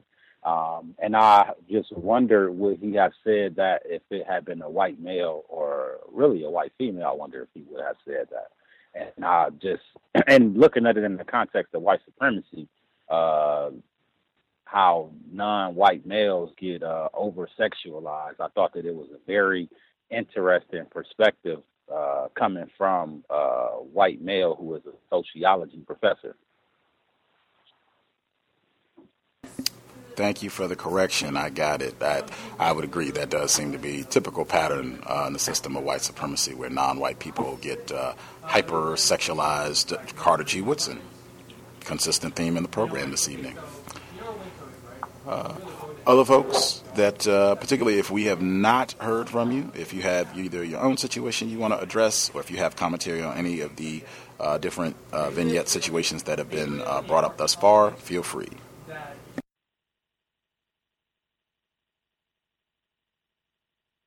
May I be heard? Yes, sir. Greetings, Gus. Um, uh, greetings to all the callers and the listeners. Uh, Sam from South Florida. Y'all doing? Uh, I, I had uh, I want to share two things. One, I um I recently got another job uh, detailing. Um, this time at a, a, a higher end uh, dealership. Um, and I I I noticed I, how to put this. I, I from learning from learning from this show. I'm not. I can't quite put it in words, but I see like I I feel what I thought before was an air of confidence, just to um, move ahead in life, or you know, uh, move up in your job status, you know, from entry level to, you know, on so on and so forth. But now it it just it seems like just complete racism, just complete like I'm better than every anything darker than me or anything dark, I'm better than that. Like uh, uh instance, I was uh washing I was I was uh detailing the car, pressure washing we have an inside building uh, with three bays where you know we uh, pull um we pull the cars in and we wash them all, but you know we put other little little things on them, little uh, you know chemicals and other things. So, so um, I'm in there and I got a pressure washer. I'm washing it, and you, like I said, I just started, but just the guys that um that are with me, that did detailers, and then on the inside of the uh you have another building. There's a mechanics, and then you have a separate building where all the dealership is, where you know the salesmen and all that. And um, the salesmen they'll come back, they'll they'll bring a car back, and they'll just walk through while you're washing the car. And at, at first, like my first couple of days, I just I chalked it up as you know, well, I don't know. Usually the guys may may stop in mid work or just um, maybe the, maybe maybe the salesmen are new, or, or you know what I mean. This it might be a new path that they're taking. But then as the days went by, I just started to see that, you know, it was just like a, a era of, I'm, I'm, I'm sorry, all the details are black. All, all the details are black. All the mechanics are white, except for except for one. And all the salesmen are either they, all the salesmen are um, I don't know. They're they're white or non-white, but not not black. Not not black as in like my I consider myself black, not an African American, but just I'm from here. My people have been here, trace back, whatever. But I, I consider myself black. Like me, no guys like that. Indians, uh, pe- people that consider themselves, excuse me, people that consider themselves uh, East Indian or East Asian, um, Middle Eastern, Nor- Northern Africa, or um, you know, they, uh, or even Latin, uh, Latin people, people that consider themselves Spanish or Latin. No, nobody black.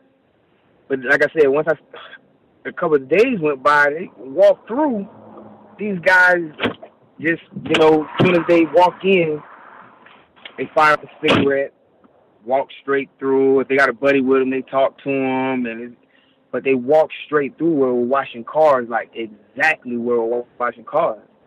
And so, like maybe uh three days ago, I just, you know, I didn't want to lose my job or anything. You know, I, I stay to myself. I talk, I joke, but I kind of stay stay to myself and my kind. But I just kept washing the car just to see what the guy would do, and he stopped, of course, because he didn't want to get wet, and he kind of like went around. So I just kept washing the car, but I said I was gonna pay attention to him when he came back in to see, not pay attention to him, not to get him wet, or pay attention to his how did he feel about what transpired, you know, what happened. So he walked back in. He didn't look at me, but the way he walked by the car, he walked he he walked pretty close, like the where I was, and I stopped watching at that time. He walked pretty close, and it's just like I'm, maybe I'm I'm exaggerating or I'm imagining, but he seemed to have his chest out more, uh, just not stalking, but I don't know. He just like had an air of arrogance. I guess I guess is what what I could say, and it, it just um I know how to handle it. I know how to deal with it, but I, I just found it I, I, I found it interesting that uh, he it was no threat of the he didn't feel physically threatened. He didn't feel any of that those things. And um my the other thing I wanted to share was I have a I have a I have a friend. He's he's a black male, and we were having a discussion. Well, a brief discussion, and he said something. He said something about a white girl or, or something somebody somebody white, and then he then he went on to say that that's all he he only dates white girls or Spanish or Spanish women, and you know he was talking about it. So I asked him. I said, um, well, why? And he, he you know he gave me all kind of other like I don't know, man. It's just something about him, and it just I I, I don't know. And, then I was like, well, do you believe? I mean, you came from a black woman. Do you do you believe that? You know, life comes from black. You know, I went asking him those kind of like a couple of those questions. Does he believe that life comes from black people? Or, you know, uh, does he does he care about you know things happening with slavery? And like, how does he take it? Has he ever asked her about it? I asked any of the girls, you know, any of the girls about it and he just he just he kind of deflected the questions, and it just went on just about I don't know he like him and this and that. And not so much that he can't stand uh, our queen sisters, but that or that he doesn't you know for whatever reason, but he just does not. He, his preference is white or non-white, but I guess not black. And um, I'm, I mute my line. Thank you. Interesting. Interesting. Thank you for uh, dialing in to share. I remember you had dialed in before when you were working on vehicles uh, down in Florida and talking about how the whites would come and get real, real close in your space. Kind of the same thing we've been talking about today. Would come and get real close in your space and tell their corny jokes and what have you, and you're just expected to take it. And when you didn't want them in your uh, personal space, how that became a problem, much like what Thomas was talking about, what we've been talking about today. But um, it sounded uh, just the way you described uh, your new plantation situation. It sounded exactly like a plantation uh, with the black people doing the work on the vehicles, and then all the people that are the upper management or what have you are not black. Uh, I know you said they were white and or non-black, non-white people that are you know upper management uh, where you work at. That sounds uh, very plantational. That is the system of, of racism, white supremacy, all areas of people activity. Was this uh, on the job? This conversation with the non-white coworker about his uh, what they call dating preferences? Yes, uh, Gus. Yes, it was on the job, and I just just said he's my manager. Like he he. My, matter of fact, he's not my manager. He's like he's somebody that I knew growing up.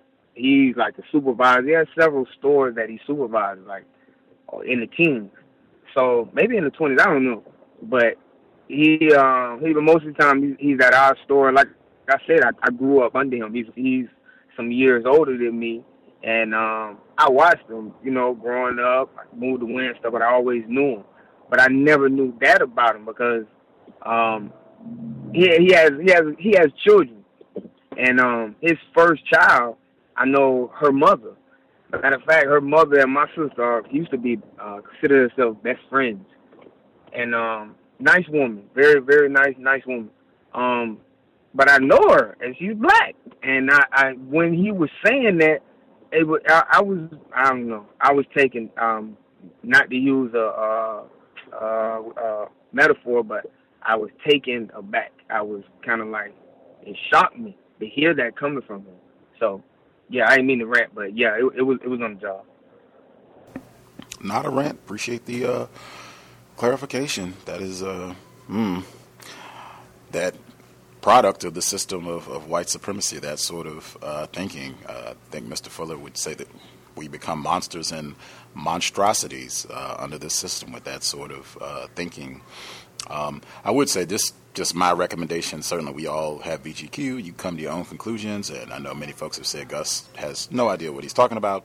Come to your own conclusion, but uh, I wouldn't even encourage uh, having that sort of conversation with another non-white person, even if you know them well on the job, just because whites uh, they wield so much power over us uh, that it's very easy, particularly if this person is already, you know, evidencing this type of anti-blackness, uh, that it's very easy to manipulate us, and you know, I'm I'm just making up a name, you know, to go and, and talk to a white person, one of the white people that is not a detailer that, you know, is one of the executives there and be like, man, Bob was out there talking crazy about slavery and hating white people. And I mean, it was just, um, I can't even believe that he brought that up. And I, we have had, you know, non white people victims call in before where that sort of thing has happened, where a non white person, they were talking about racism and uh, the, the victim thought that the person they were talking to thought that they could trust that individual, and that person went and snitched and told about their views on racism to whites, and they ended up losing their job. So that's that's my view. I know some people don't. Uh,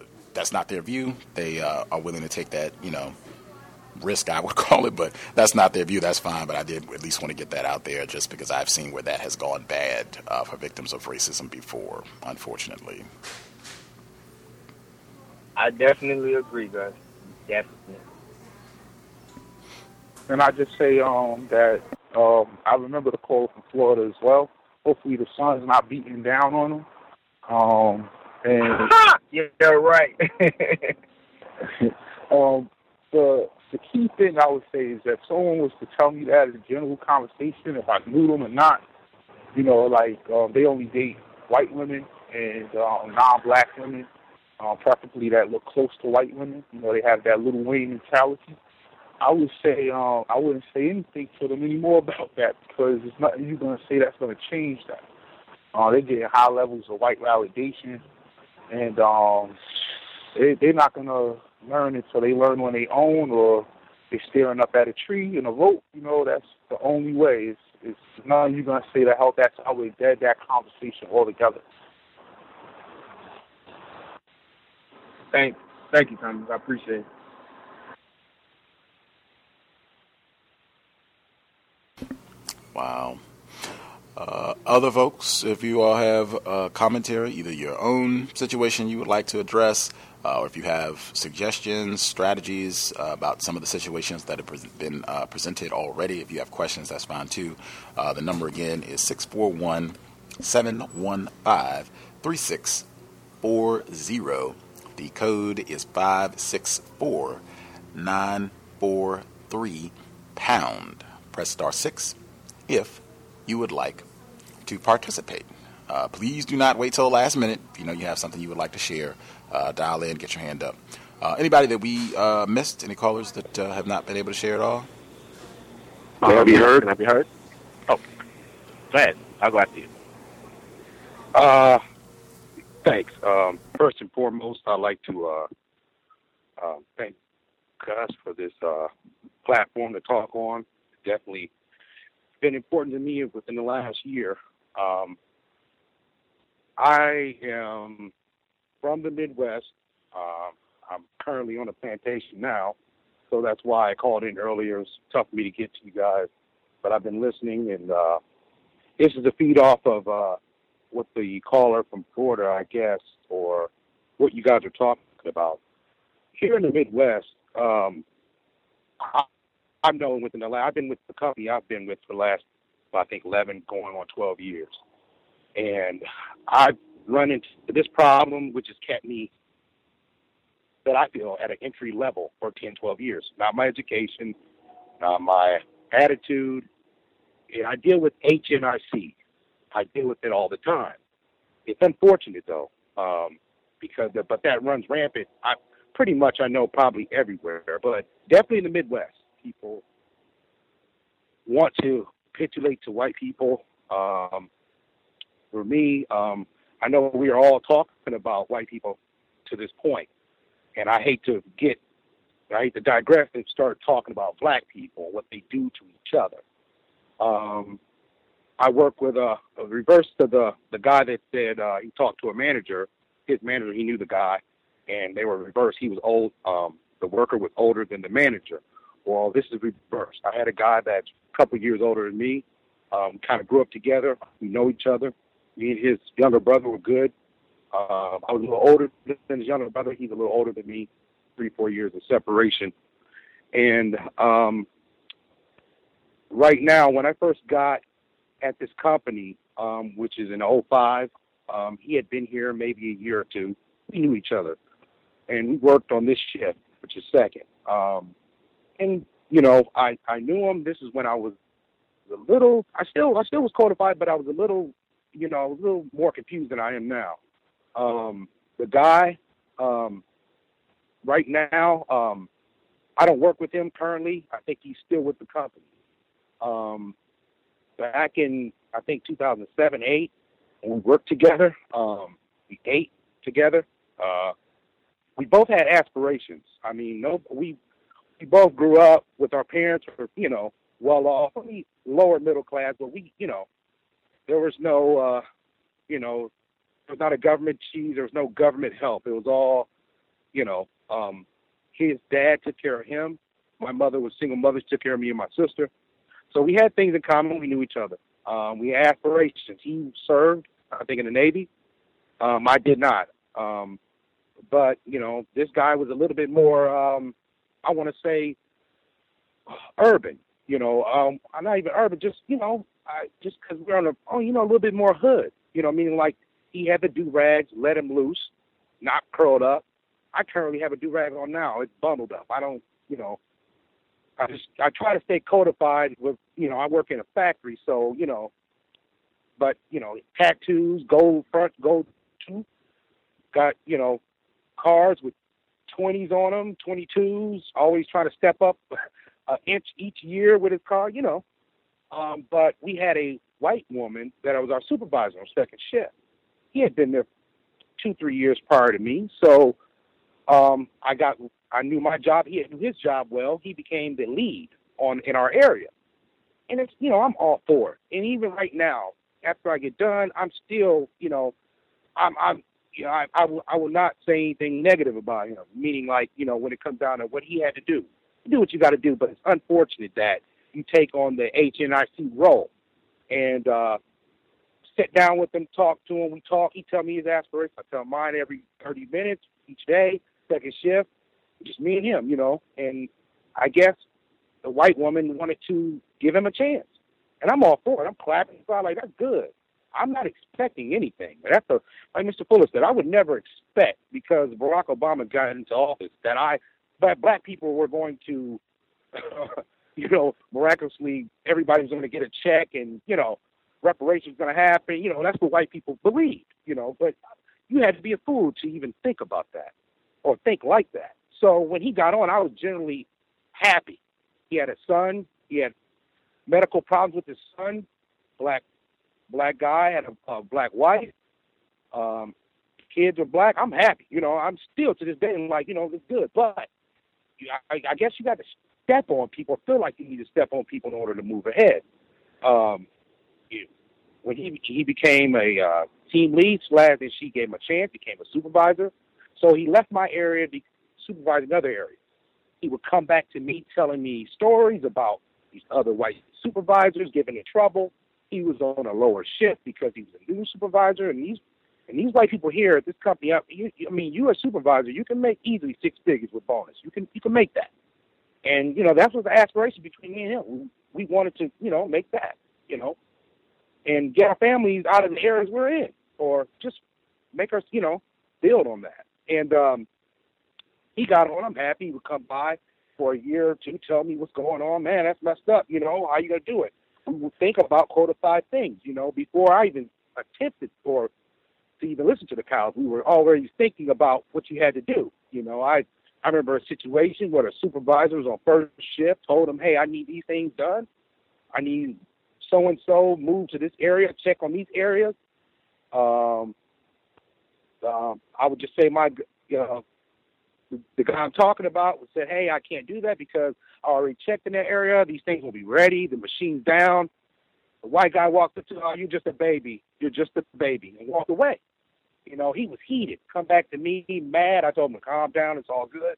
You know, just make sure you you remember that. You know, and he moved on from there. You know, I still have my job to do, and I'm trying to ascend through this garbage too. So he finally he's on for a couple years. He's he's learned their doctrine. You know, he's he's understanding what hat to wear. So now he's over my area. Now a year, him being a supervisor, he's over my area, and uh, you know I I hated to, you know I, I that's what's messed up. What what racism, white supremacy does as a black person, you you you hate to, you know, point. The guy was in my area. He he started to move in my area, become my supervisor. He knew I was proficient at my job. I knew all areas of this particular line. I could work any area I want. Okay, um, you know that I knew every area without any any failure. And you know there was another lead to be. He needed a lead, and he he did everything he could not to give me that lead. And I'm asking him, you know, I'm kind of like, what's up? You know, like in my mind, like it's me. You already know that. So I had to, you know, kind of pull him to the side. Oh, let me do a, you know, let me take everybody's opinion and kind of let me make up these BS, you know, applications for a lead within the fact. I'm like, you know, in my mind, like he's doing everything he can not to fight the hand that fed him, you know, and it, it's un, it's just not you know use it like that, but that's what it was, and that's the doctrine that spread at this company. If you are prominent in most companies, if you're prominent in a black role, you know, prominent black leadership, you cannot. Obama's going through. You can't bite the hand that fed you. You cannot, you know, just start putting a bunch of black people on because then, if you do something goes wrong, they're gonna be like, see, look at you, put all these black people on. I told you, you can't do that. You know, so he was definitely scared of that, which which is unfortunate because these types of things change your life. Um, I'm still at a certain pace where I could be at another pay scale, but because of certain decisions that other people make over me, that I, I'm I'm I'm suppressed. You know, um, so you know, I just to that you know the other caller earlier. Um, it's just a it's a bad situation um, when you uh, conversate with somebody at work. You think you guys are another black male. You try to stay together, and one of you get on, and things happen. Um, I think Gus, were you going to ask me a question or? Uh, no, I, I uh, thank you for sharing. Uh, even though I'm, you know, I'm sorry that had to be the situation uh, that you know you're experiencing. I just wanted to point out, and just going back to the audio clip that we had with Neely Fuller Jr. at the very beginning, and and we're closing in on eight years, uh, white people permitting uh, eight years of doing the context of white supremacy. I understand a little bit more uh, each day, each year, when Mr. Fuller says, if you do not understand racism, white supremacy, what it is, how it works, then everything else will only confuse you. Uh, when the audio clip that I played uh, today with him talking about workplace racism, um, where he talked about, you know, if you are a black person uh, on a job, uh, you are not in charge. Uh, it's very, very, even if you're not, you know, on a job, you still are not in charge. But certainly, if you're in a workplace situation, you are not in charge, regardless of what your title is, regardless of how big your office is. You are not the most powerful person there, and that includes President Obama, as you stated. I think it's very important for us to keep that in mind. And even as, as I stated uh, with the callers uh, who have shared that they are afraid of even calling in to discuss their issues with workplace racism because some of the whites that they work with might hear them and they might cause problems for them. As I stated earlier this broadcast, that is totally logical and legit. So I'm sure this black male that you know that you went to school with and all that, uh, directly, indirectly, uh, it seems like he understands. Hey, if I put a whole lot of black people, even if you know this is my guy, we grew up together and all that, and I've known him for years and years and years um, you know, if I put him on, I might get in trouble with these whites. You said you all have aspirations to try to, to do better for yourself, do better for your family. That's totally logical, totally legit.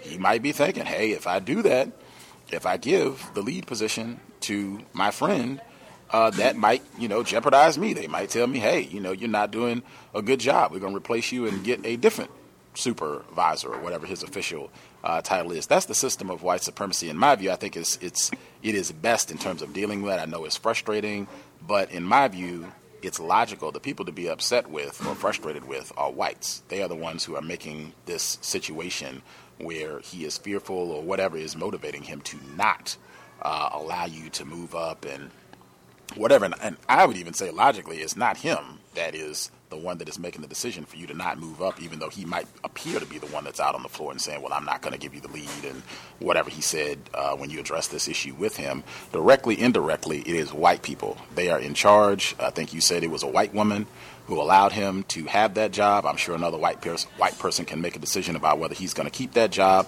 whether you'll keep your job, whether you'll move up. That is the system of white supremacy. And I just, I know people, you know, disagree. That's fine, but it's just, it's my view. I think it's very important to just kind of keep that uh, perspective because it's true. I'm not saying this, you know, out of some love of black people and, you know, let's never criticize. It's not that. It's just either it's true or it's not. White people are in charge. They make these decisions directly, indirectly, and even if it is through fear and intimidation of another black person, that is still the white person is in charge of how these things are going to work out. Uh, either I'm talking crazy or that is counter racist logic. Not at all. You're not talking crazy. It's just unfortunate because once he got put on, the gold tooth got put out, the veneer got put in, um, the the car got traded in, the Caprices got traded in for the BMW. It was just unfortunate that um, that um, out of everybody in our group, you know and I know who's who's taking the baton. You know who's who steps up for leadership roles. That's at the end of the day, that's what I seek is some leadership experience in a role. And uh, under the circumstances, um, it was just unfortunate that he couldn't. He had to do kind of look at outside other areas in order to get somebody to come in to lead because he just wanted to do everything he could not to hand that off to me. And you know, and I like you said, I, I totally understand it. It was just it's very frustrating. It's just very frustrating. And like I said, um, I've really been um, ever since the book club and the last Blood Brothers. Um, I've really been looking um, and, and reading over the last several weeks about the, the, spat that Martin Luther King and Malcolm had um, and how they it was displayed publicly. It was unfortunate, and I'd never. And the one thing I could have done, and I one thing I did do actually, I walked up to the HR in my my job, and I it was a black woman, and I said to her off the record, I need this off the record. She closed the book and we just start talking. And I broke it down to her like, this is what I'm facing. I just don't understand. She's like, I don't understand either. Let me talk to him. When she talked to him, a week later, he comes up to me, goes, "Oh, do you want to be the lead?" You know, kind of like you didn't want to do it. You know what I mean? Like, and that's not what I'm looking for. I'm looking for, you know, like, hey, I understand, but I do understand what we all face. Him, me. It's just unfortunate that it took him over that way to where he could not. It, it, it was it was in his gut that he did not want to help. You know, it's a doctrine that goes around here that you do not help another black. A white man can help any demographic, anyone. A white woman can help anyone. A black female can help anyone, but a black male cannot help a black male. It's just taboo, and you know it's just unfortunate. Um, so I appreciate everybody. I appreciate your commentary too, Doug. Um, I'll mute my line. Thank you, everybody. Mm-hmm. Thank you. Thank you for sharing. I do think uh, black people in general are not allowed, discouraged, and I would even add punished uh, for attempting to help other black people. Might even submit Dr. Frances Cress Welsing as Exhibit A uh, for a black female also being punished for trying to help other black people. Uh, Shirley Sherrod as well, uh, with her position formerly in the uh, Obama administration, as they called it. She also was punished for trying to help other black people, black farmers uh, specifically. Uh, that standard operating procedure worldwide. And I would even add really quick also, even if it is not directly, indirectly stated from whites, even if it's just anti blackness and I don't want, you know, to risk this black person, my friend, person I've grown up with, advancing ahead of me, doing better than me, getting that six figure salary before me, or getting a better car than me quicker, that still is the mentality of a victim of white supremacy. And like I said, I know many people, that's not the position that they take, uh, and they, you know, want to fault find and yell at that person and name call them and, and all of that. I have not seen where that solves any problems. Again, I, a lot, everything really about workplace racism. This broadcast is about practical ways of thinking acting, speaking to solve problems without making new problems. I just haven't seen we're taking that approach to blaming the black person. It, it, I've stated for years, it just comes, and I'm not, I'm not saying you, I'm just talking in general. Um, when people go that direction, what should be done? Should we call him names? Should we key his car? Should we throw eggs at him? Should we toilet paper his house? Should we put him in the headlock? What should be done? I have not heard any solutions to solve this problem, and I've concluded you're not going to solve this problem until we replace white supremacy with justice. It's very easy. Whites have a myriad of different techniques that they can use to manipulate black people into behaving against our own self-interest personally and or other black people uh, in job situations or anywhere else that is the power dynamic of white power uh, we had other people that called in that we have not heard from. Uh, Lady, upstate New York, did you have commentary you wanted to add in as well?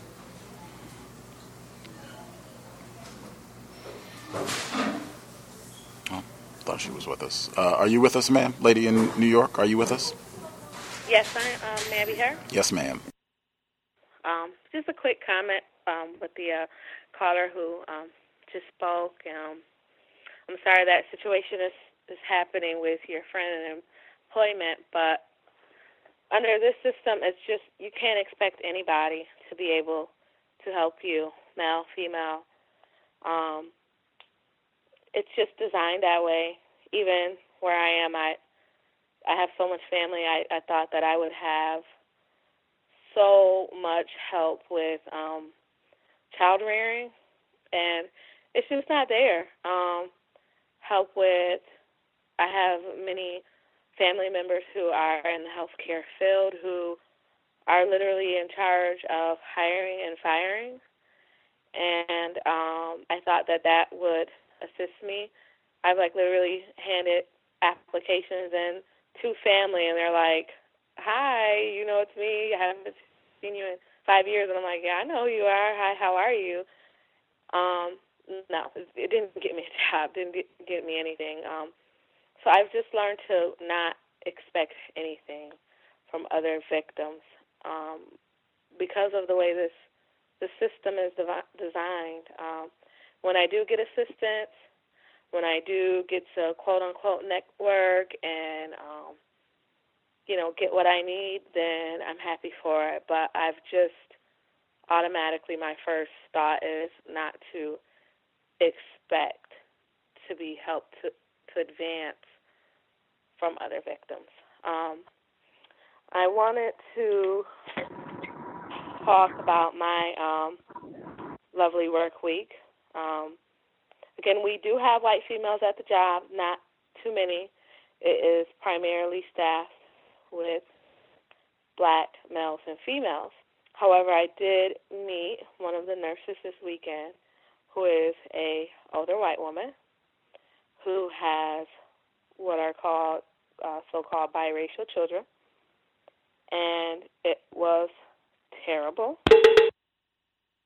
Um, this white woman is the most attention-seeking white woman that I have encountered in a very long time. She is obviously accustomed to getting attention and having her way with black people.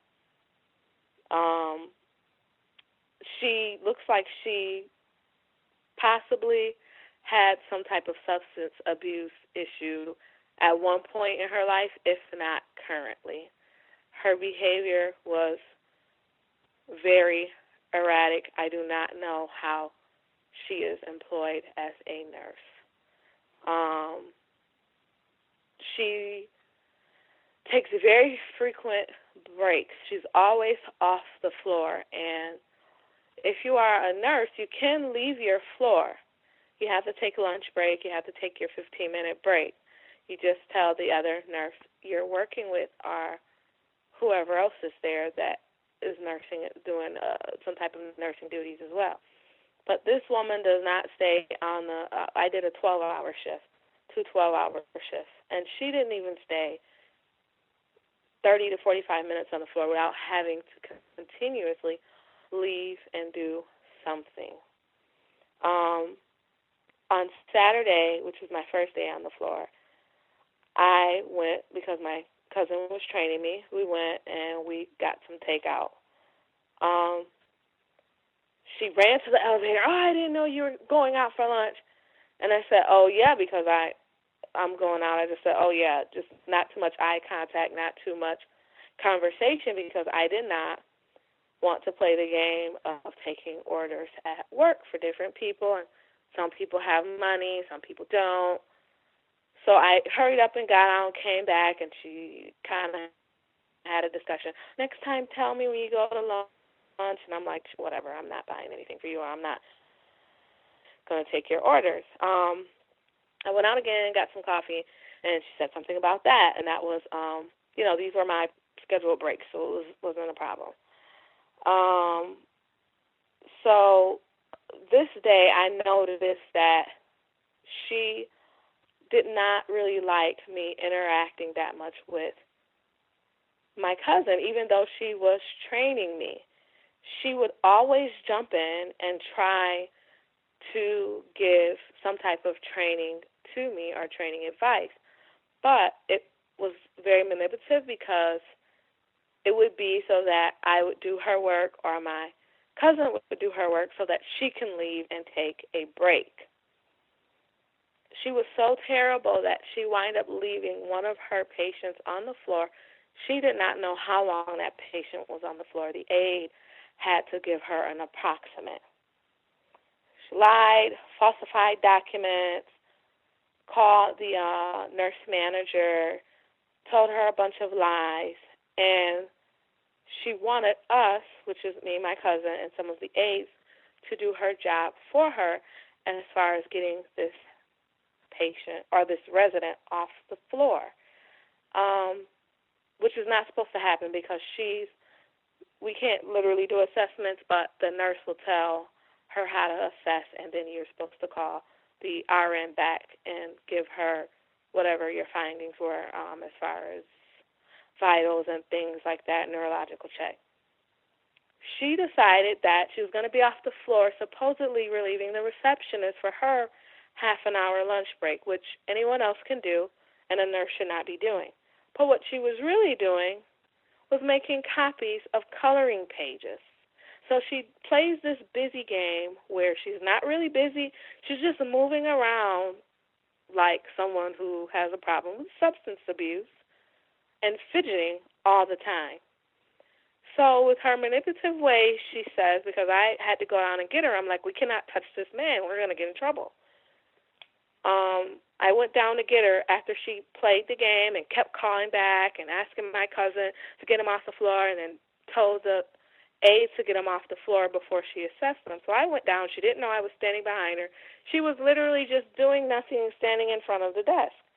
And then she goes, Oh, I know, I'm such a bad nurse and this and that. I left my patient on the floor, but this is her theme to where she says all the things that she know she knows is true about her, that she knows she's doing but she will try to make you seem like, um, you know, you shouldn't have been thinking that because it's not really true.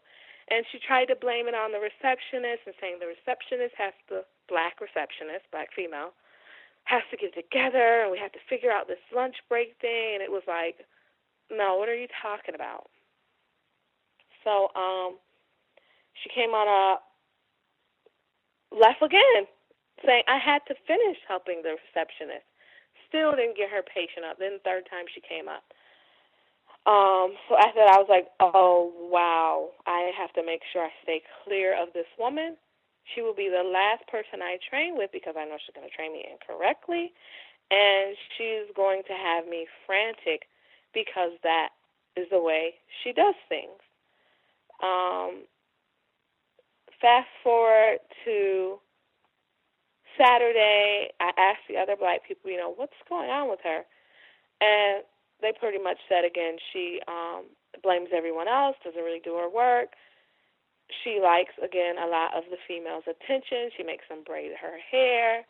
They can't go to lunch without her running, uh, jumping down their throat about, get me this, get me that. I don't have my card today. I'll get you next time. Um, so it's just, she just does this. She, um, like my cousin is like, I can't stand her. She won't let me be. I'll be behind the desk doing my work, and then she'll jump on. Oh no, let me get you on the computer and let me get on the computer and show you this. And she's like, I'm, I, I don't need training anymore. I've been here for months. Um, but so she does that, and she did it again where she had to, um, this we had to discard medicine. So she pretended as if she was showing my cousin how to do it, but what she was really doing was hers, and then gave my cousin half of her, uh, all of her patients' medicine to discard, and then some of hers. Uh, so she just continues to do this. Sunday, um, I went in, and the actual uh, director of nursing was in. She asked me how I was doing. I told her great, and I made the comment that I'm at 90%, but I didn't have any coffee, so I'm not at 100%. So the nurse, um, the director of nursing says, "Go, go get some coffee."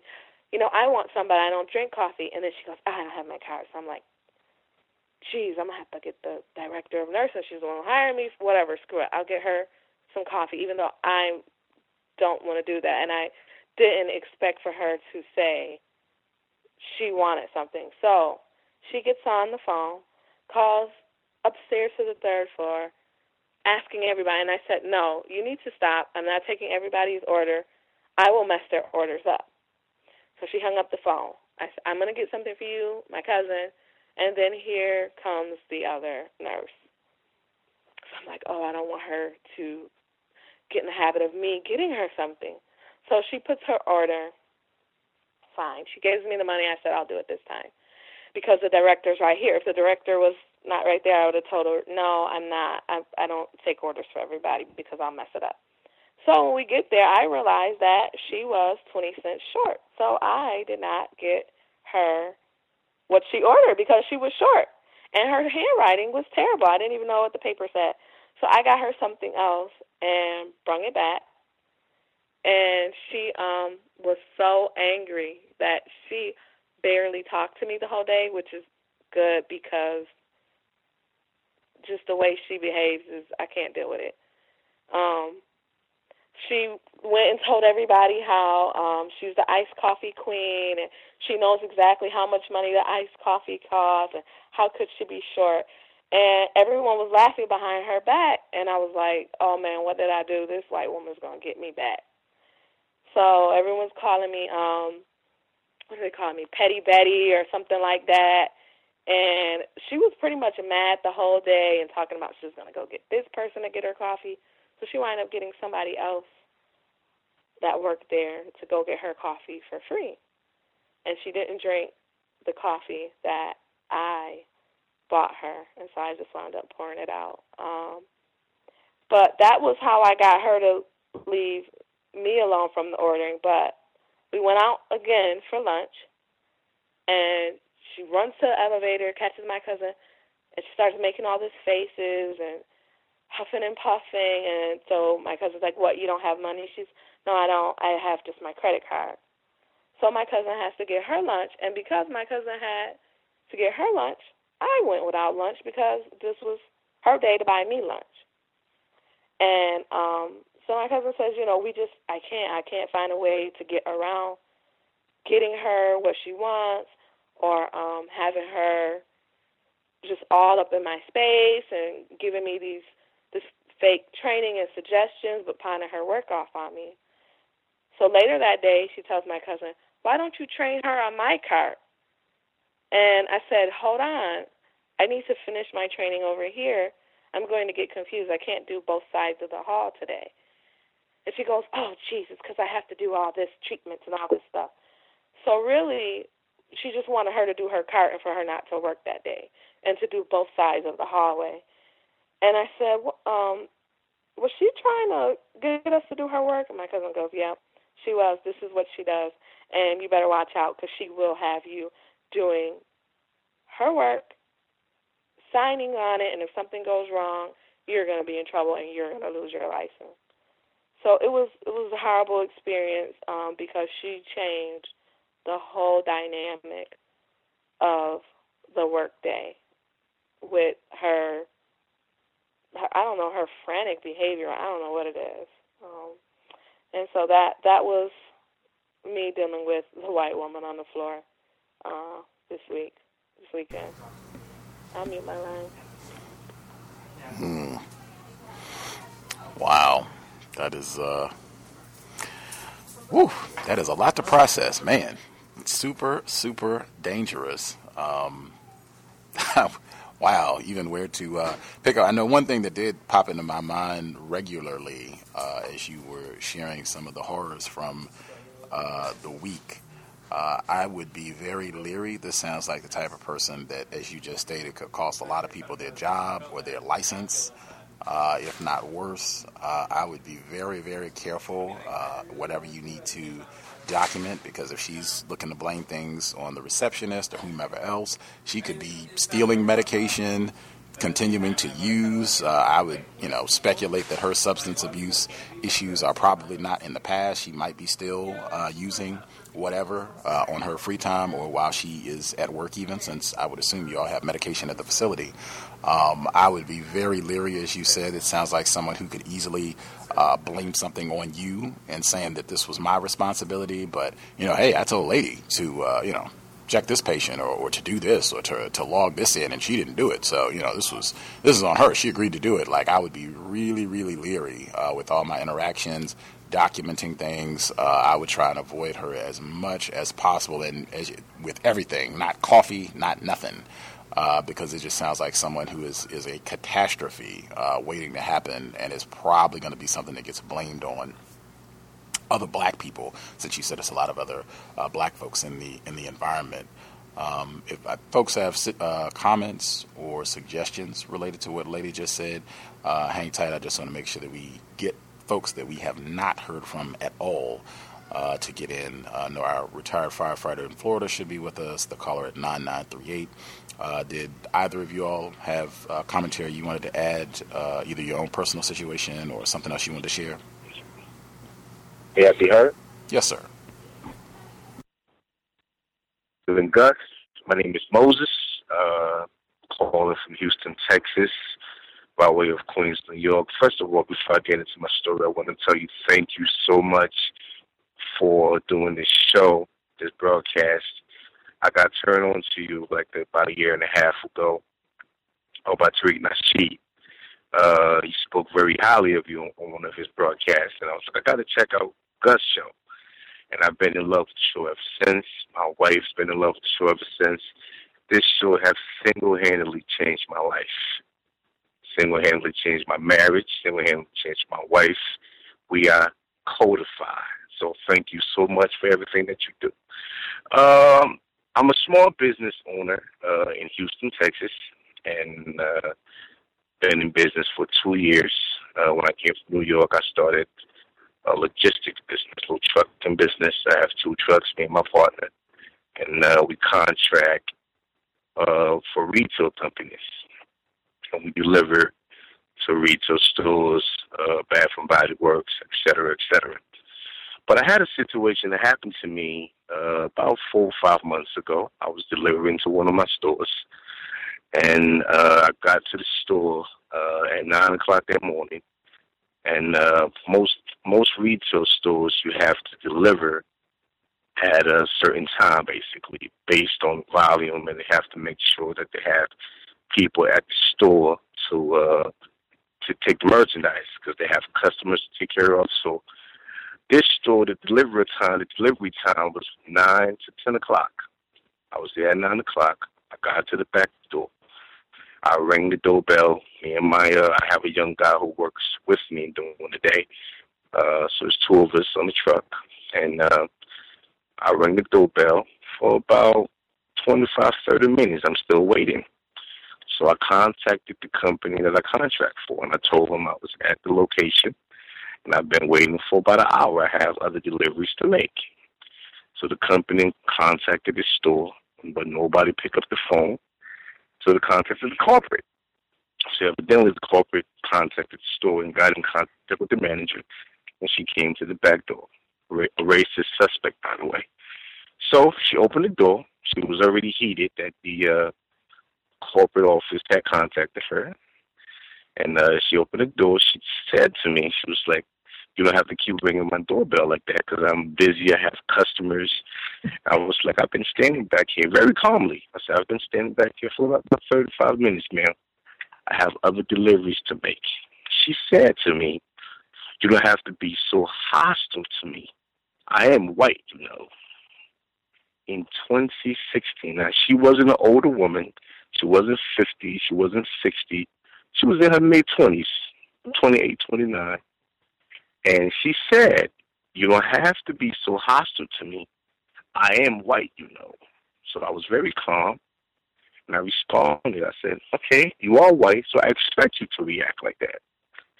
So the moment I said that, she said, No, I'm not saying saying saying it like that. I'm saying I am a female. You don't have to be so hostile to me.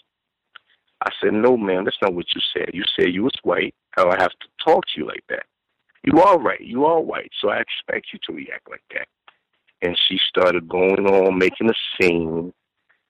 And it was so puzzling to me, Gus, because she had she made a scene so much that her other co-workers came from the back, black co-workers, two girls, and started consoling her, hugging her and apologizing to her. And I'm standing there like, what the hell is going on here? They were apologizing to her and hugging her, and she was telling them, no, you took it out of context. I didn't say that. And even my helper, the young guy who works with me, started consoling her. And this went on for like 35 minutes. I'm scanning my boxes. I'm still doing my job. And after everybody was hugging her and apologizing to her, she came back to me while I was scanning my boxes, trying to justify. No, you took it out of context. I, I was, you were so hostile. You were so upset. I could see all in your face. And I was very, very calm. I have a very calm demeanor. I was, I didn't say nothing to this woman. All I said was, I've been staying here for 35 minutes. But since I've been back to the store like a few times, and every time I'm back in the store, she showed me pictures of her black. She has a black godson. She said her she has a, she has a best friend who's black, and and that's her godson. And she's always showing me pictures of her godson, and always trying to converse with me. I'm very very short with her, you know what I mean? And I think she can really tell.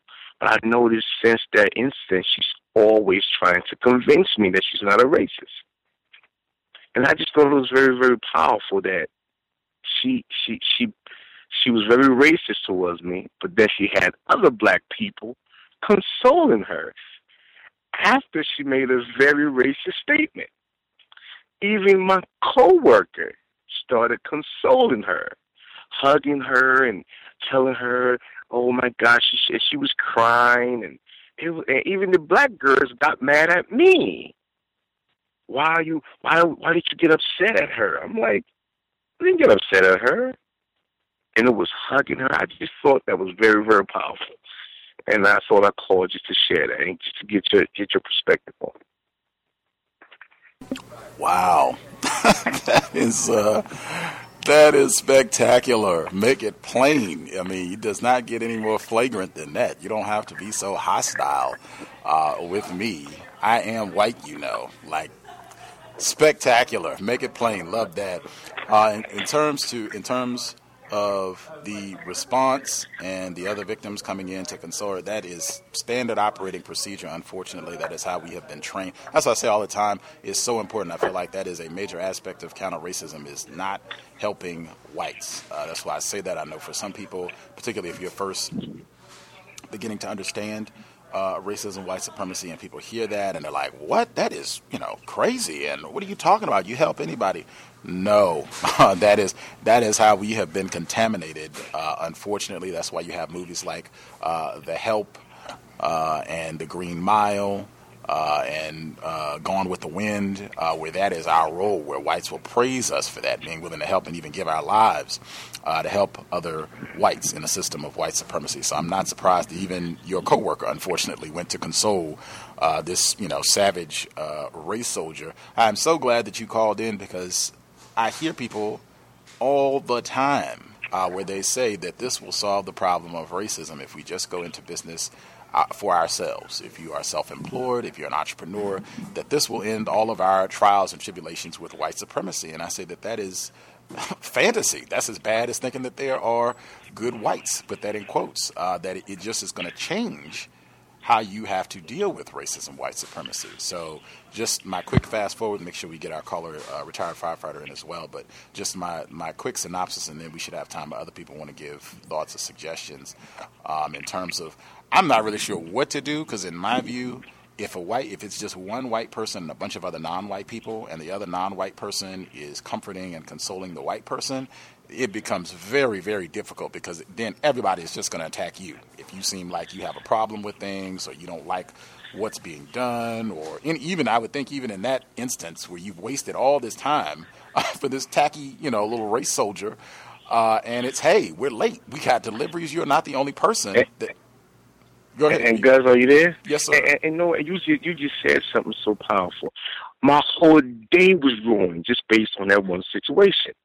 I, I, two of my deliveries I couldn't make because I I stayed I spent so much time at that store with these people trying to console this woman. you know I mean? It, it, and it, it reminds me of a show that you did a few a few I think it was a few years ago. I was listening to your old old old a podcast, old broadcast, and that was a I forgot she was a writer, and she was at a at at, at a conference for black people, and she started crying, and everybody started consoling her. I forgot her name. Uh, she was on on the show a while ago, and you kind of called her out for that, and that was a similar situation with me. You know, I, do you do you, do you remember what I'm talking about? I know Pharrell Winfrey did that. Uh, she's a, it, I was going to say she's a white, but she's an admitted white supremacist. But she did that and talked about it. How a black male at the conference called her out for doing this. She was at some conference. They were talking about racism. She started crying, and the same thing happened. Everybody went to give her attention and rub her back. And oh, you're the greatest thing ever. It's been a few whites I think we've had on the program over the years where that's. I, I mean, the two the two African American young ladies who work at the store were so upset at me I mean, so mad. What did you do to her? Girl, she's so sweet. What happened? And I'm like, what the hell just happened here? Like, I mean, it went on for like 45 minutes. She was crying. It was hugging her. Even my coworker, when we got back in the truck, he was like, man, it was very cold, man. You didn't even say nothing to her. She was trying to be, she was trying to talk, engage with you. You was very, you was very staying standoffish. You made her feel bad. I was like, Did you hear what she said to me? He said, I think you took it out of context. I was like, How can I have taken it out of context? He's like, I think she was just emotional, so she just said that. And you took it out of context. And I'm, I'm gonna say this. I'm gonna mute my line because I've been in business for two years. I've caught more hell, okay, from suspected racists than when I was working for for for other people, just to get contracts. I started with this company. I was making sixty forty as a contractor. Every year, it seemed like to change my, my contracts. It goes from 50 50, now it's 40 60. Intentionally, the moment that it seemed like you're making money, they'll always flip the contracts. It's so bad. I'm I'm willing to put a white face on my company just to get better contracts. Two years I've been in business. But I'm going to mute my line, man. Thank you so much for taking my call, sir.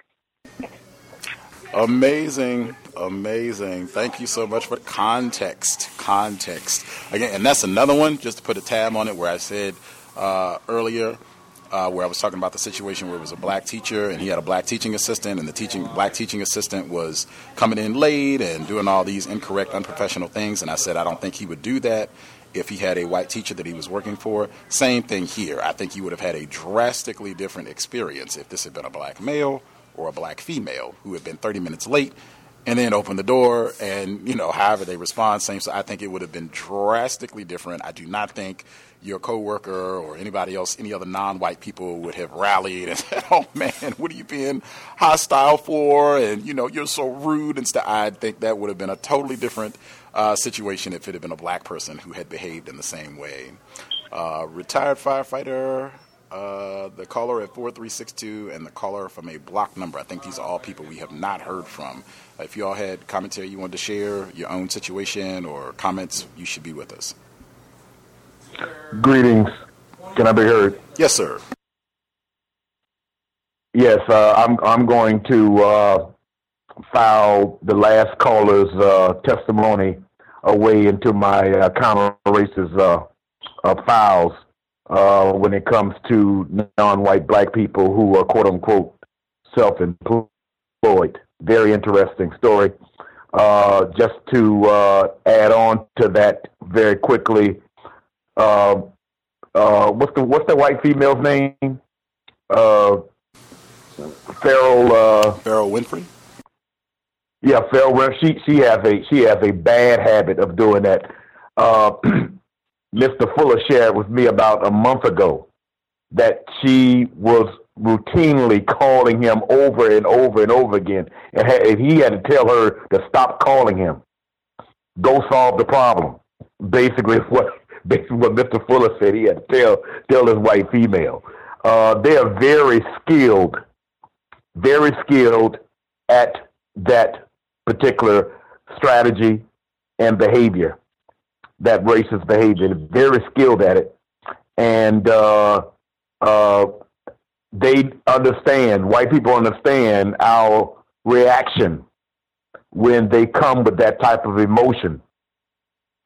Uh, and uh, so they're very they're very skilled at it, and they know what kind of kind of reaction that we're going to that they, we're going to give to them, and it's to be expected.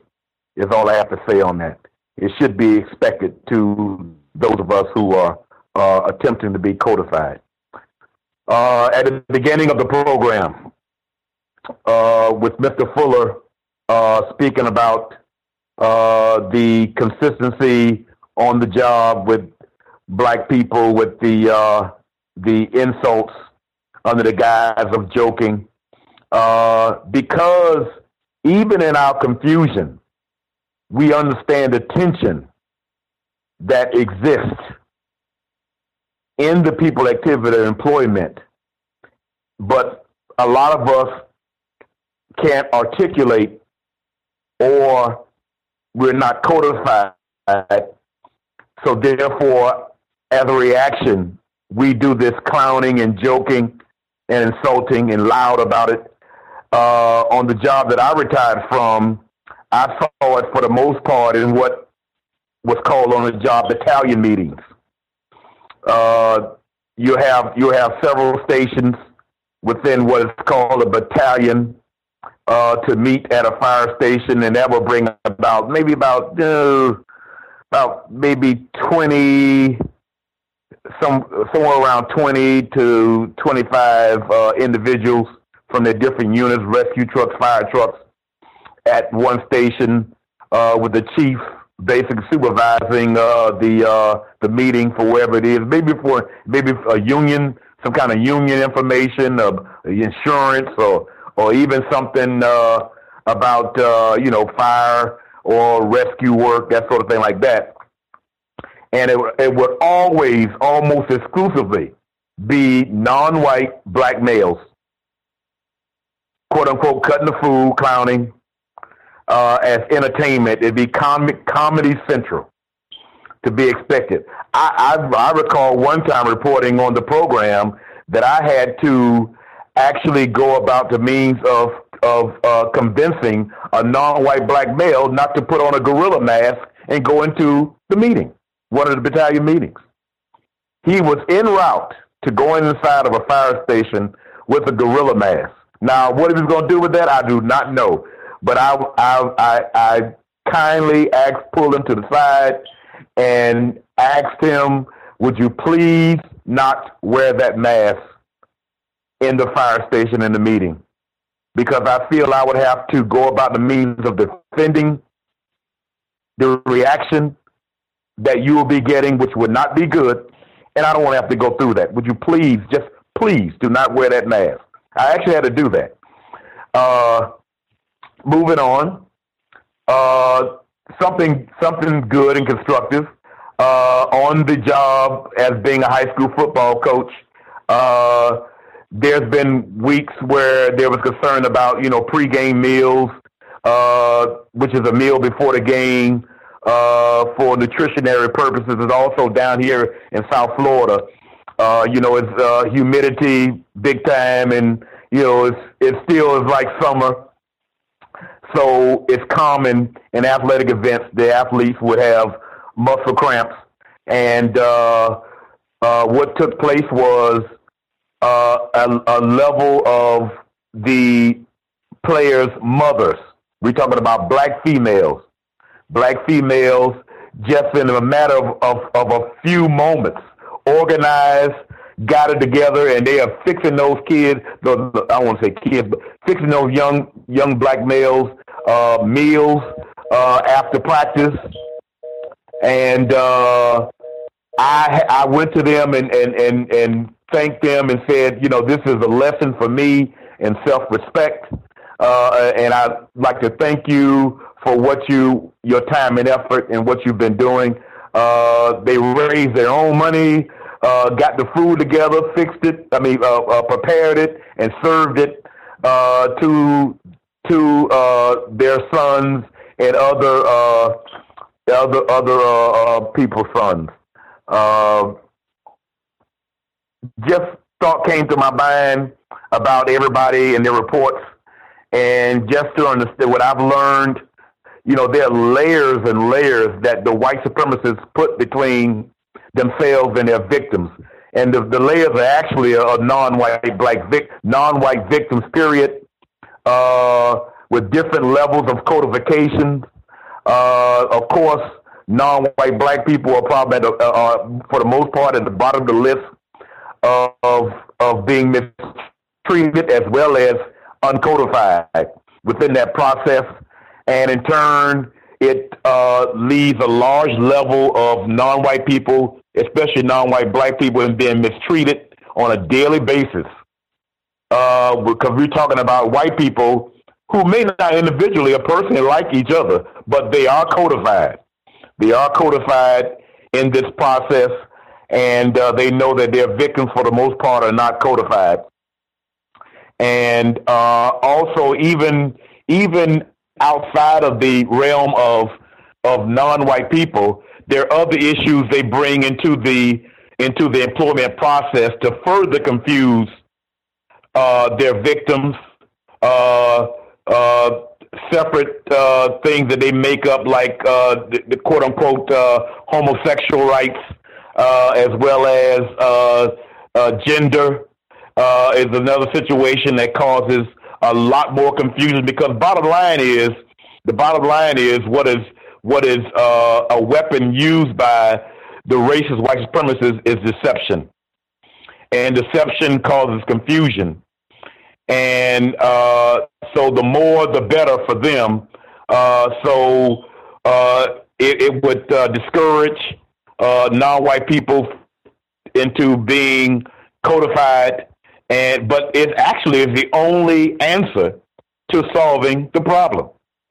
And in turn, we all know two of, two of the biggest attributes into uh, uh, making things as as uh, um, as good as possible on the job is the understanding of equal protection under the law and due process uh, that we need to need to very much pay attention to on a daily basis. Uh, there's so many things to be uh, noticing and paying attention to, you know, on the job in that light. Uh, and I'm just mentioning how the races are able to confuse the issue uh, because they're very codified. And uh, thank you for listening. Absolutely. Thank you for sharing, and also commendation to those uh, black parents, black mothers uh, for going out and black self respect uh, to organize and help the black children deal. I mean, they were super. They were super. I mean, it's just like it's just like it, it, it, it was almost like as easy It's easy as getting up in the morning and brushing your teeth and combing your hair. That's how smooth it was. And see, at the same time, see, all of the administrators, for the most part, are either white people or non-white, non-black people. So they're expecting, you know, the, the whole thing is going to be a failure, you know, that sort of thing. And they have they have funding. They have funding that can take care of that problem. But uh, one thing, I like, I like, I'm so proud of them. They they they, they, they weren't waiting on that. They weren't waiting on that. They they understood the problem because they sit up in the stands and watching some of the some of the uh, the boys cramping and whatnot, and they said that's not going to happen anymore. We're going to we're going to take care of this problem, and it I mean can't be more codified than that. can't be more codified than that, and seeing a problem and then going about the means of solving it. You know, and uh, very proud of them, very proud of them, and I, I brought that to their attention. Thank you. Ashe, spectacular. Um, the people, see, we have not heard from the caller at 3637. Uh, you should be with us. Uh, caller from a blocked number, and I think the caller at 436, uh, 4362. Uh, did you all have comments you wanted to get in? Can I be heard? Yes, sir. Okay. Uh, I work at a uh, public school, uh, well, a, a public school district in the Chicagoland area. Um, majority uh, black public school uh, of children. I probably estimate it's about 90, 99% uh, black children in the school. It's a, a school district with a couple of school. I mean, it's a school district with a couple of schools uh, that are all K through eight, and one is a early childhood school you in this field of edu- and I'm not an educator. I, I work as a professional within the school district, so I get a chance to visit all the schools uh, in, in during my time, and it gave me a perspective of how racism and white supremacy is being implemented on you know with with black children on an early level. Now, this is a school district that uh, that doesn't have a uh, what they call very high scores in uh, in testing and and and, and grades and, and very poor attendance. Uh, you know, according to you know the Illinois uh, Educational Board. Now, this is also a school. Uh, this is also a school district that has an all black. Uh, has an all black. Uh, uh, uh, uh, what do they call it? Uh, um, oh, what is it? Well, it has a black superintendent. Uh, all the principals are black, but you go into the schools, and there is nothing but white women teaching these kids. And if somebody looking at it from the outside was like, well, you know, you got all black, uh, you got all these black principals, and and you got a black superintendent and a black school board, that's what I was trying to say. You know what what's going on? Take a look at the schools. They got all, and then and then here's my experience with them. I, like I walk by the classroom, and generally the way some of these women talk to these children, it's like demeaning and degrading. And you know, I, I you know, I also like listen to some of these white women, you know, talk about the children, and you know, obviously, you know, coming from a, uh, you know, coming from a black suburb, you know, there's going to be issues, but it's almost like a sense of like pity and and and and and just like uh, it, it, you know how how white women are with you know with with young black boys you know they instead of helping them they just pitying them you know and it, it it's and it just doesn't help our children. And and so you know like when people ask me about that i'm like well look why don't you take a look inside the schools and look who's actually teaching the kids it's all white women it's all white women this is why our kids are failing in in the public school system. I'm getting a first hand look at this. And it's just it's just basically amazing me. Now here's another thing. All right. The school district recently hired a business and finance director. Now, I Googled his name. What is the first thing that comes up with his name? This guy got fired from a job as a business director uh, five years ago in an all white school district for lying to the school board about misappropriated funds. So this basically this guy was stealing. And then he gets a job with our school district. He's a white guy. And I'm and I'm gonna tell you this, Gus, when I see him, he has this sinister look on his face that I'm like and and I just can't believe that they, they hired this guy.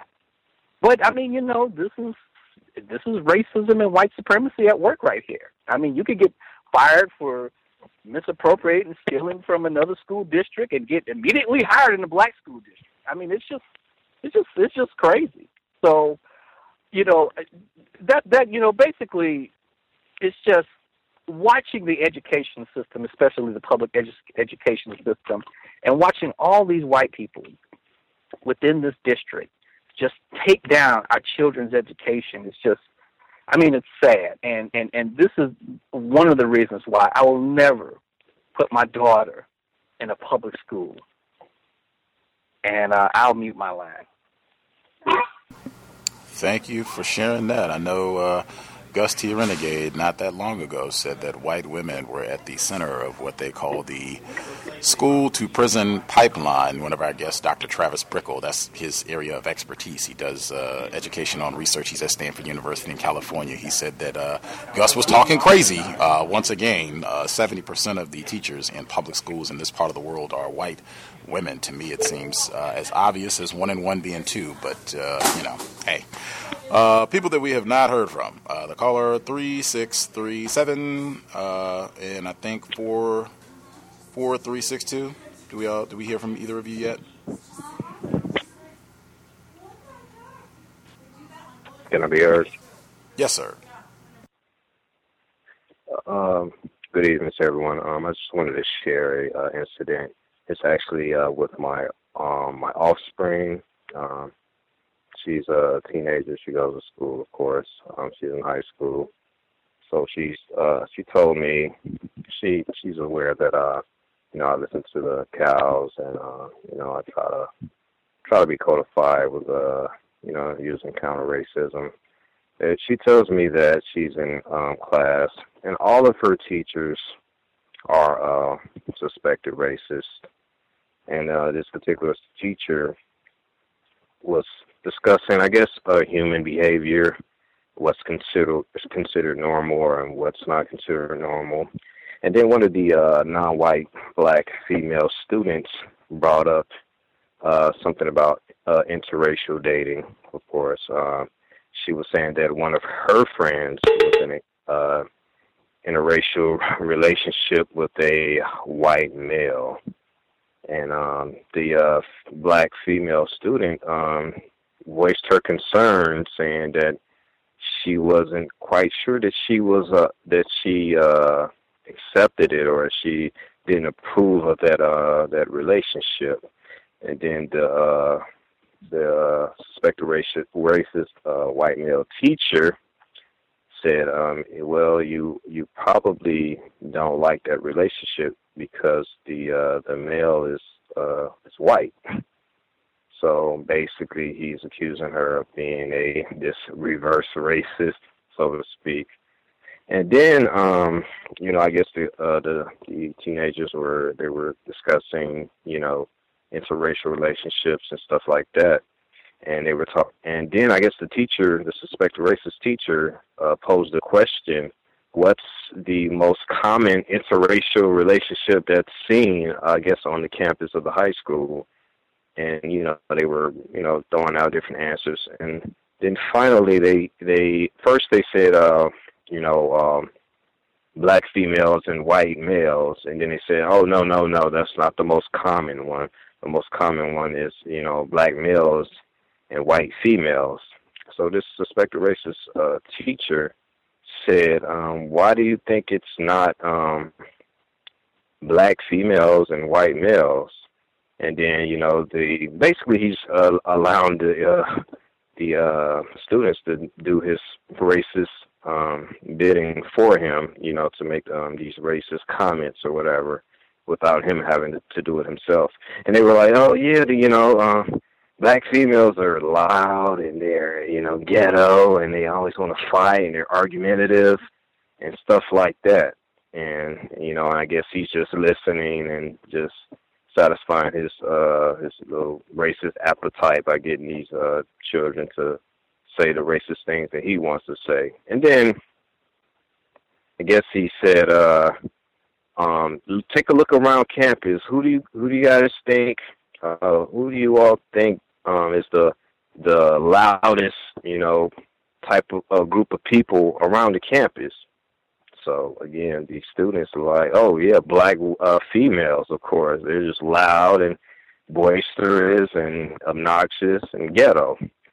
And um, and then I guess he offers this this explanation as to why black females are loud. He was saying that um black I guess black people have such large families or whatever, they have just so many offspring that in order to be seen, in order to get any type of tension amongst their family or to eat or I guess whatever, is to be loud. So that's like the the reasoning or the logic behind black females being loud and um and of course my daughter she brought this to my attention and she knew knew that it was illogical and uh and that it was racist but uh i suspect that this type of stuff is going on with uh throughout the country and throughout the world they're just uh trying they're attempting to brainwash children with uh racist ideas. Oh well, they're trying to brainwash black children in particular to be uh to uh, practice anti-blackness and just to reinforce the racist behavior of uh, white students. But, uh, that's all I wanted to share. Thank you very much. I have no idea where that would fit in the curriculum, uh, teaching about how loud black females are or uh, tragic, or I have no idea what that has to do with fundamentals of educating children. But again, uh, my puny Negro sized brain might just not be able to do the computations uh, the caller 3637, 3637, do you have commentary? Yes, may I be heard? Yes, ma'am. Hello, everyone. Caller from the 712. Um, I'm calling with another update from the job that I called, I think it was last month. I was the person that um they tried to get me to do something at my job and I I didn't want to do it but I still went ahead and did it this time um, I'm suffering from an injury at my job, and they wanted me to do a job that was going to further injure me. So I refused to do that job because I didn't, you know, I was already hurt. I didn't want to get hurt more, and they they fired me because I wouldn't I wouldn't do that job. I had job refusal. Um, they brought me into HR. Uh, you know, they wanted to know did I know why I was being brought in there, and I told them it's probably because I'm getting a raise because I'm an outstanding worker, and they all laughed and then it got serious, and they're like, "No, it's we're gonna have to let you go." And it was um they used attendance um against me. You can't have um so many attendance points, and I know I know every job does this. Um, and I end up with my injury. I I was calling in. I was injured, and um the limit is like 14 points, and I think I had like somewhere around like 40, 50 points. Um, so in reality, I was supposed to be terminated probably months ago, probably back in in um, when it was cold out around here in December, January. But they would they used that uh, in HR. They said it was for my attendance, and I asked them, you know, I have so many points. That's interesting that you're calling me in here now and saying that it's because of my attendance. And I went through the whole unemployment thing. If anybody knows about unemployment, you have to get over on the phone and and your former employee, and you do an over the phone, um, I guess mock trial or whatever. But um, the people that I were working for, they didn't even bother to come on the phone. So I am getting a little bit of assistance with um, my unemployment payments, but I'm not able to go to work because I'm still suffering from the injury that I got from my previous employer. So they're, still um, they're still paying for my physical therapy. They're paying for my medicine, and um, but other than that, you know, I, I got I got fired, and they they were able to use the the attendance because it, it was true. I did miss a lot of days because of my injury, but they covered it up like it was because of my attendance, but in reality, it was because I did. I, I refused to do it. That was the first time I refused to do a job out there, and I just I wouldn't do it. And so um that is that's my update on that job, and I'll be out here again. I got a strong resume, and this is a city that has a lot of job opportunities, so I'm not concerned about it. It's just it was it was decent money. It was more money that I that I have made. I've only worked hourly jobs, but I'll um I'm not really I'm not really concerned about the job, me finding another job. It's just I don't know, they just keep doing this horrible stuff to people and they have signs posted up like they're concerned about if you do get hurt, but I don't I don't think that that they are, and that is my workplace racism. Thank you. Wow. I am sorry to hear that. That is uh, the audio segment we had at the very beginning of the program. I think it was the last little bit of what Mr. Fuller was sharing, where he said, uh, if racists, if they want to get rid of you, there's nothing you can do to stop it. Whatever reasoning they come up with, uh, that again is the system of, of racism white supremacy. Um, and typically, that sort of thing, if you know you are demonstrating some black self-respect, you have an injury, I'm not able to do this. That sort of retaliation that was also in the beginning uh, audio clip. That sort of thing is super common, uh, and that's where they'll just go and say, "Oh, well, you missed." Uh, this amount of days, uh, you know, for whatever reason, and we just can't have people. I think Mr. Fuller even talked about that before as well. Uh, we just can't have you, you know, missing all these days. That's not they. They might even throw the F word in there. It's not fair to your other coworkers to keep missing all this time, and then they have to do extra work and and all that, and we're so sorry it didn't work out, and you know, make up a lot of nonsense excuses. But and and that is a part of it as well, just to have us demoralized, and you have to keep going back through the employment process, and as you said, having these little mock trials, as you called it, when you have to call to try to get some help. Uh, from unemployment, that sort of thing, just all of that to demoralize us. It destabilizes you. You might have to move. It just it can cause such a disruption uh, to your life, to your career. Uh, you have to keep trying to find new jobs and things. That's why I encourage you know if you can to, to try to minimize that to the best of our ability. But that is exactly uh, what racists have planned for us uh, to just keep job to job, job to job. Whether you know they make us frustrated enough where we leave, or whether they find some nonsense reason to uh, terminate us. That is exactly how the system is supposed to be rolling. Uh, 2016, unfortunately. Um, did we miss anybody? I know Roz has commentary. I'm um, and make sure we get him in uh, before we get ready to wrap. Is it anybody we have not heard from at all? Voice has not been spoken. Can I be heard? Yes, sir.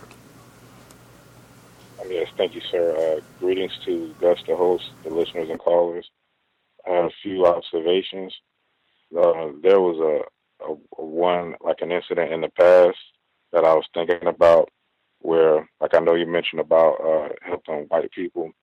You know, this was on the job, so like since I move around a lot, like there would be like sometimes black people and uh, white people, you know, they they'll request uh, if I could bring them like something back, uh, like a snack or something. And like it was one time where like a, a white woman, you know, she said, uh, like, could I get a like a diet coke or something? So you know, like I had, you know, I had got the change from her, you know, and she was like, you know, oh, thank you, you so, uh, you're so tall and dark, you know. She used the word dark. She said, you're so tall and dark, and like I thought about, you know, how Dr. Welsing, she pointed that out on Phil Donahue, like the tall, dark, and handsome, that old phrase. Um, and like it was, I remember it was a, a, like a white person walking by, and she said, you know, oh yeah, I wanted a a, a dark Coke, and then the woman said, no, you mean a, a diet Coke. So like that, that was that's very interesting. Um, uh, like a change of word, you know, uh, you know, Coke, the Coke products, uh, dark in color. So that like that was the first one, and like the second was like this black female. She was telling me how, um, like that white male supervisor, he was trying to, I guess, extract uh, some kind of um, viewpoint on the race issue from her because he was trying, I guess, bait her into saying something by saying, "Oh, you know, like this this uh person that I used to have working for me, she used to accuse me of being a racist, and you know, like you know, what would you think of that?" and then she said, you know, like she ain't fall for it. She was she just basically said, "You know what, Blink? Uh, you know, I'm not, I'm not really into talking about that here, and you know, I just know my place around here." So that's what she said. So you know, whatever that meant, and, and uh, that like the next one was they're like this another black female in my department, like talking about how the University of Florida, like how we um then uh were like the white supremacists at the university have uh practiced racism toward black quarterbacks like throughout the history. And she said she knew of somebody that was mistreated because they're not white, uh, who had very good skill, like you said in the past. Even though if you have like a prowess as an athlete, like that's like you know that still don't matter because you still uh, aren't you know you're not a white person. So she was saying that you know they have this kind of thing called the Bull Gators uh, for um, University of Florida, where you know you have you know you like she was saying, do you see those people you know with these RVs and these expensive luxurious vehicles? during the college football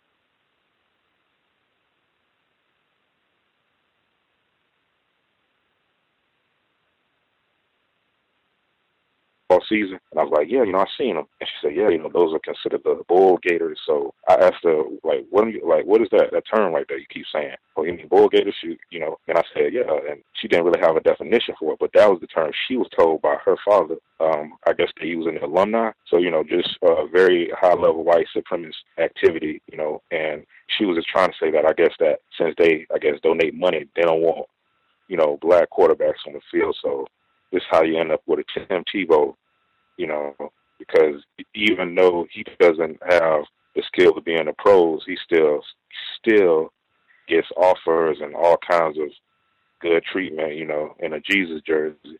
But um uh the last thing I wanted to share was there was this document I was reading about the uh like it was talking about underutilization and it kept saying like females and minorities like like them being targeted groups. And like that word female, it reminded me of that one caller who was saying, you know, well, you know, I am white and I, you know, aren't I? And then she switched it by saying I am female. So like I thought about how those words are, are synonymous and uh, interchangeable at least that's how they, you know, they made it seem in this document. And they were saying, you know, well, white females are underrepresented for um, officials and professionals and all these different titles. But when it came to black females, uh, and they listed Hispanics, the titles became shorter. But the most prioritized ones, when they was talking about people being underrepresented, were the white females. But I'm thinking, just like how I think you had said that they are the are seventy percent of the teachers, so it's like I don't see any underrepresentation. So when I'm looking at the numbers on this, I have to share more about it in the future. But I found it very interesting how they're practicing racism because they'll like they'll say females and minorities, then they'll go and specifically say white females, and then black females and make it seem like it's not that obvious. So uh, that's pretty much all I had to share for now. And uh, thank you very much. Thank you. Strong representation from Florida today. Um, I had never heard of that term before, bull gator. I have to uh, ponder on that one. Definitely Welsing moment. Uh, if anyone has read the ISIS papers, her analysis of uh, the bull and bullfighting and all of that. But that is, uh, I'll have to ponder that, particularly if that's these are the whites that are responsible for having white Jesus on the gridiron, uh, Mr. Tim Tebow, and him continuing to getting deals even though he is not uh, qualified uh, to be an NFL quarterback, he is going to be okay because he is white in a system of white supremacy. Uh, I know, I think Ross had uh, commentary you wanted to share either on his own job or whatever you wanted to make sure you got in. Thank you for uh, being patient, sir. Were you going to comment as well, Ross? Uh, uh, yes, I was. Um, I had a, a workplace observation and um, and then just a couple of other things as well. Um, the workplace observation was um, I was talking to a white female yesterday who called into my job. I work in the healthcare industry, and she was discussing uh, just the change in pricing for the coverage for next year and how it was so high. And then she had um, made a statement about Obamacare and um, basically saying that, you know, this is becoming expensive. And then uh, we had discussed the fact that like 11 states, uh, companies, healthcare companies, insurance companies in about 11 states are dropping Obamacare for the upcoming year. And um, as we were getting into this discussion, I said, um, uh, were you aware that the policy, uh, the Affordable Care Act, was not a policy that President Obama actually created? And she was like, um, yeah, I am. And uh, she actually went into telling me the history of um, of uh, uh, Bob Dole presenting this legislation back in the mid '90s, and essentially, I just chimed in and said, "Yeah." I said the only policy they would allow him to put through was this particular policy. So I said, um, so I said nothing else, and then she actually went on to talk about it. She said, "Oh, well, I feel sorry for him," and you know, blah blah blah. And she's going on, and I just thought to myself, I was like, right there, you know, you're you're lying right in this conversation because you complained about so-called Obamacare, but yet when I ask you a question about whether or not you're aware this is a policy that he did not create himself and it was the only policy that Republicans would allow him to put through, you were fully aware of that, you know? And then she goes back into this whole discussion about how she felt sorry for Obama and, you know, how, how um he really did the best that he could with what he was given in regards to the situation um, that he walked into when he took over the presidency. So I found that to be just uh, very, very interesting.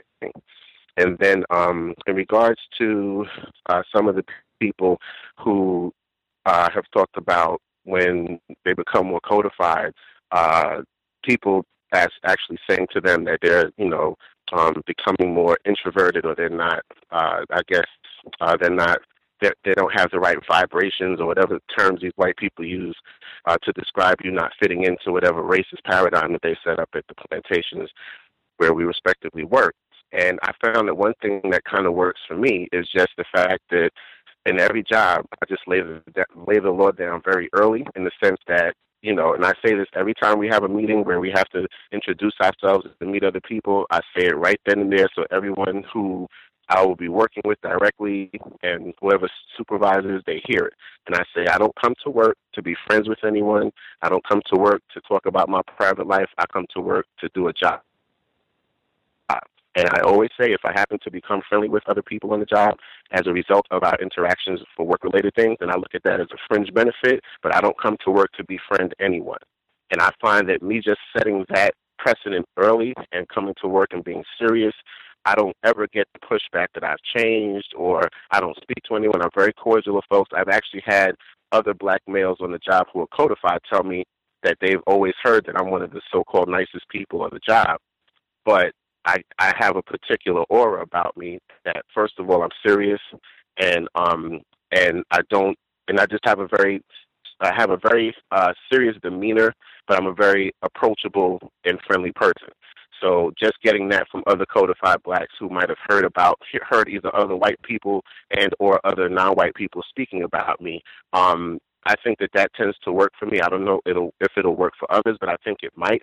If you are beginning a particular place of employment, it definitely might not. If you've already been in that particular place of employment for a long period of time and you were not codified and then you become codified, they're definitely going to zero in on something like that. And then the last thing was um, actually uh, yesterday I was coming home from work and I'm at uh, 34th Street Penn Station and there's these uh, television screens that have all of the different uh, train lines that are going to different parts of New Jersey and, and other parts of the train station is going to different parts of the country. But I go to Jersey from uh, from New York City, so um, there's a huge crowd around the screen that I usually stand close to because it puts me in decent proximity to all of the different tracks that my train could potentially be on, which is about uh, 12 of them. So it puts me right in an area where I can pretty much as easy as possible access any one of those 12 if they call that my train is on one of those tracks. So it was such a huge crowd around the screen that I actually walked around and got really close to uh, the actual television um, where they had this stuff displayed, and I was literally right at the edge, and there was a crowd, literally just a, an incredible crowd just surrounding the, the screen. So after about maybe five to seven minutes, this white guy touches me on the arm, and he asks me if I can step back because he can't see. So I gave him the look of death, and then I said to him, um, "Don't you ever put your hands on me? Don't touch me."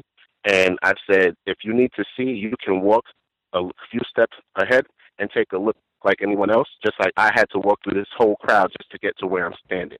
If you don't like it, I don't care, but do not touch me, and I have nothing else to say to you. So he looked kind of stymied for a minute, and um, he kind of looked a little bit red because there were a mixture of you know white people and black people all waiting for the train. And I just gave him the look of death again, and then I proceeded to mind my business and uh, look for the uh, for my train. And uh, that was my my story. Uh, thank you for hearing what I had to say this evening. I appreciate it.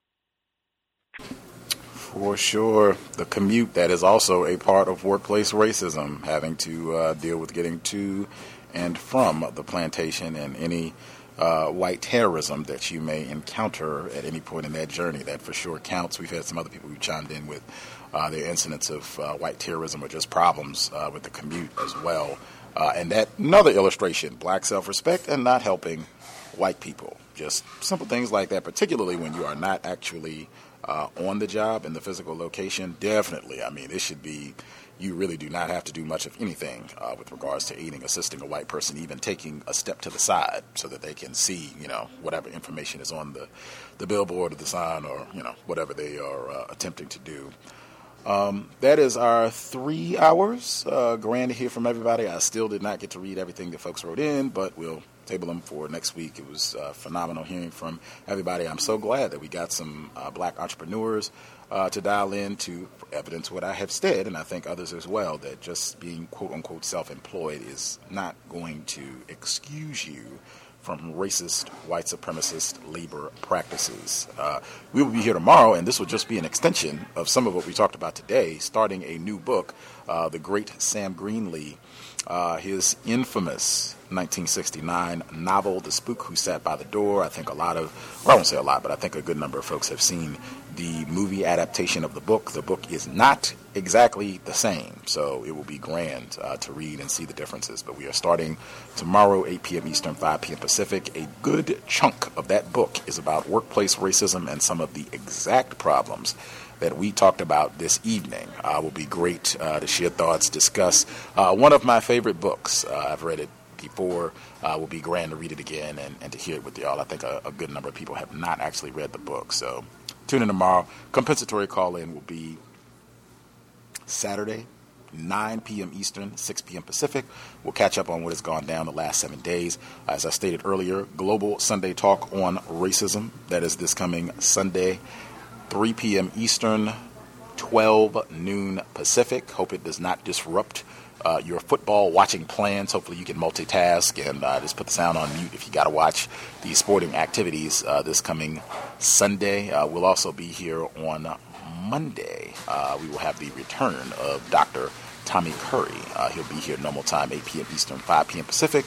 so just stay tuned. We should be here every day now through Monday. if you have questions, problems, additional workplace racism incidents you want to share, guest suggestions, gripes, complaints, drop an email until justice at gmail.com.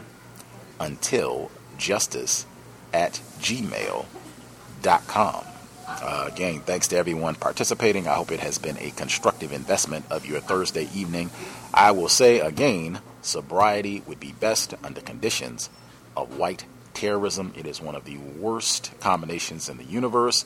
Whites, alcohol, you do not, if you're going to be behind the wheel, want to be under the influence of anything and have that be the day that you bump into Darren Wilson, Daniel Holtzclaw, race soldier, badge or no. We will wrap there.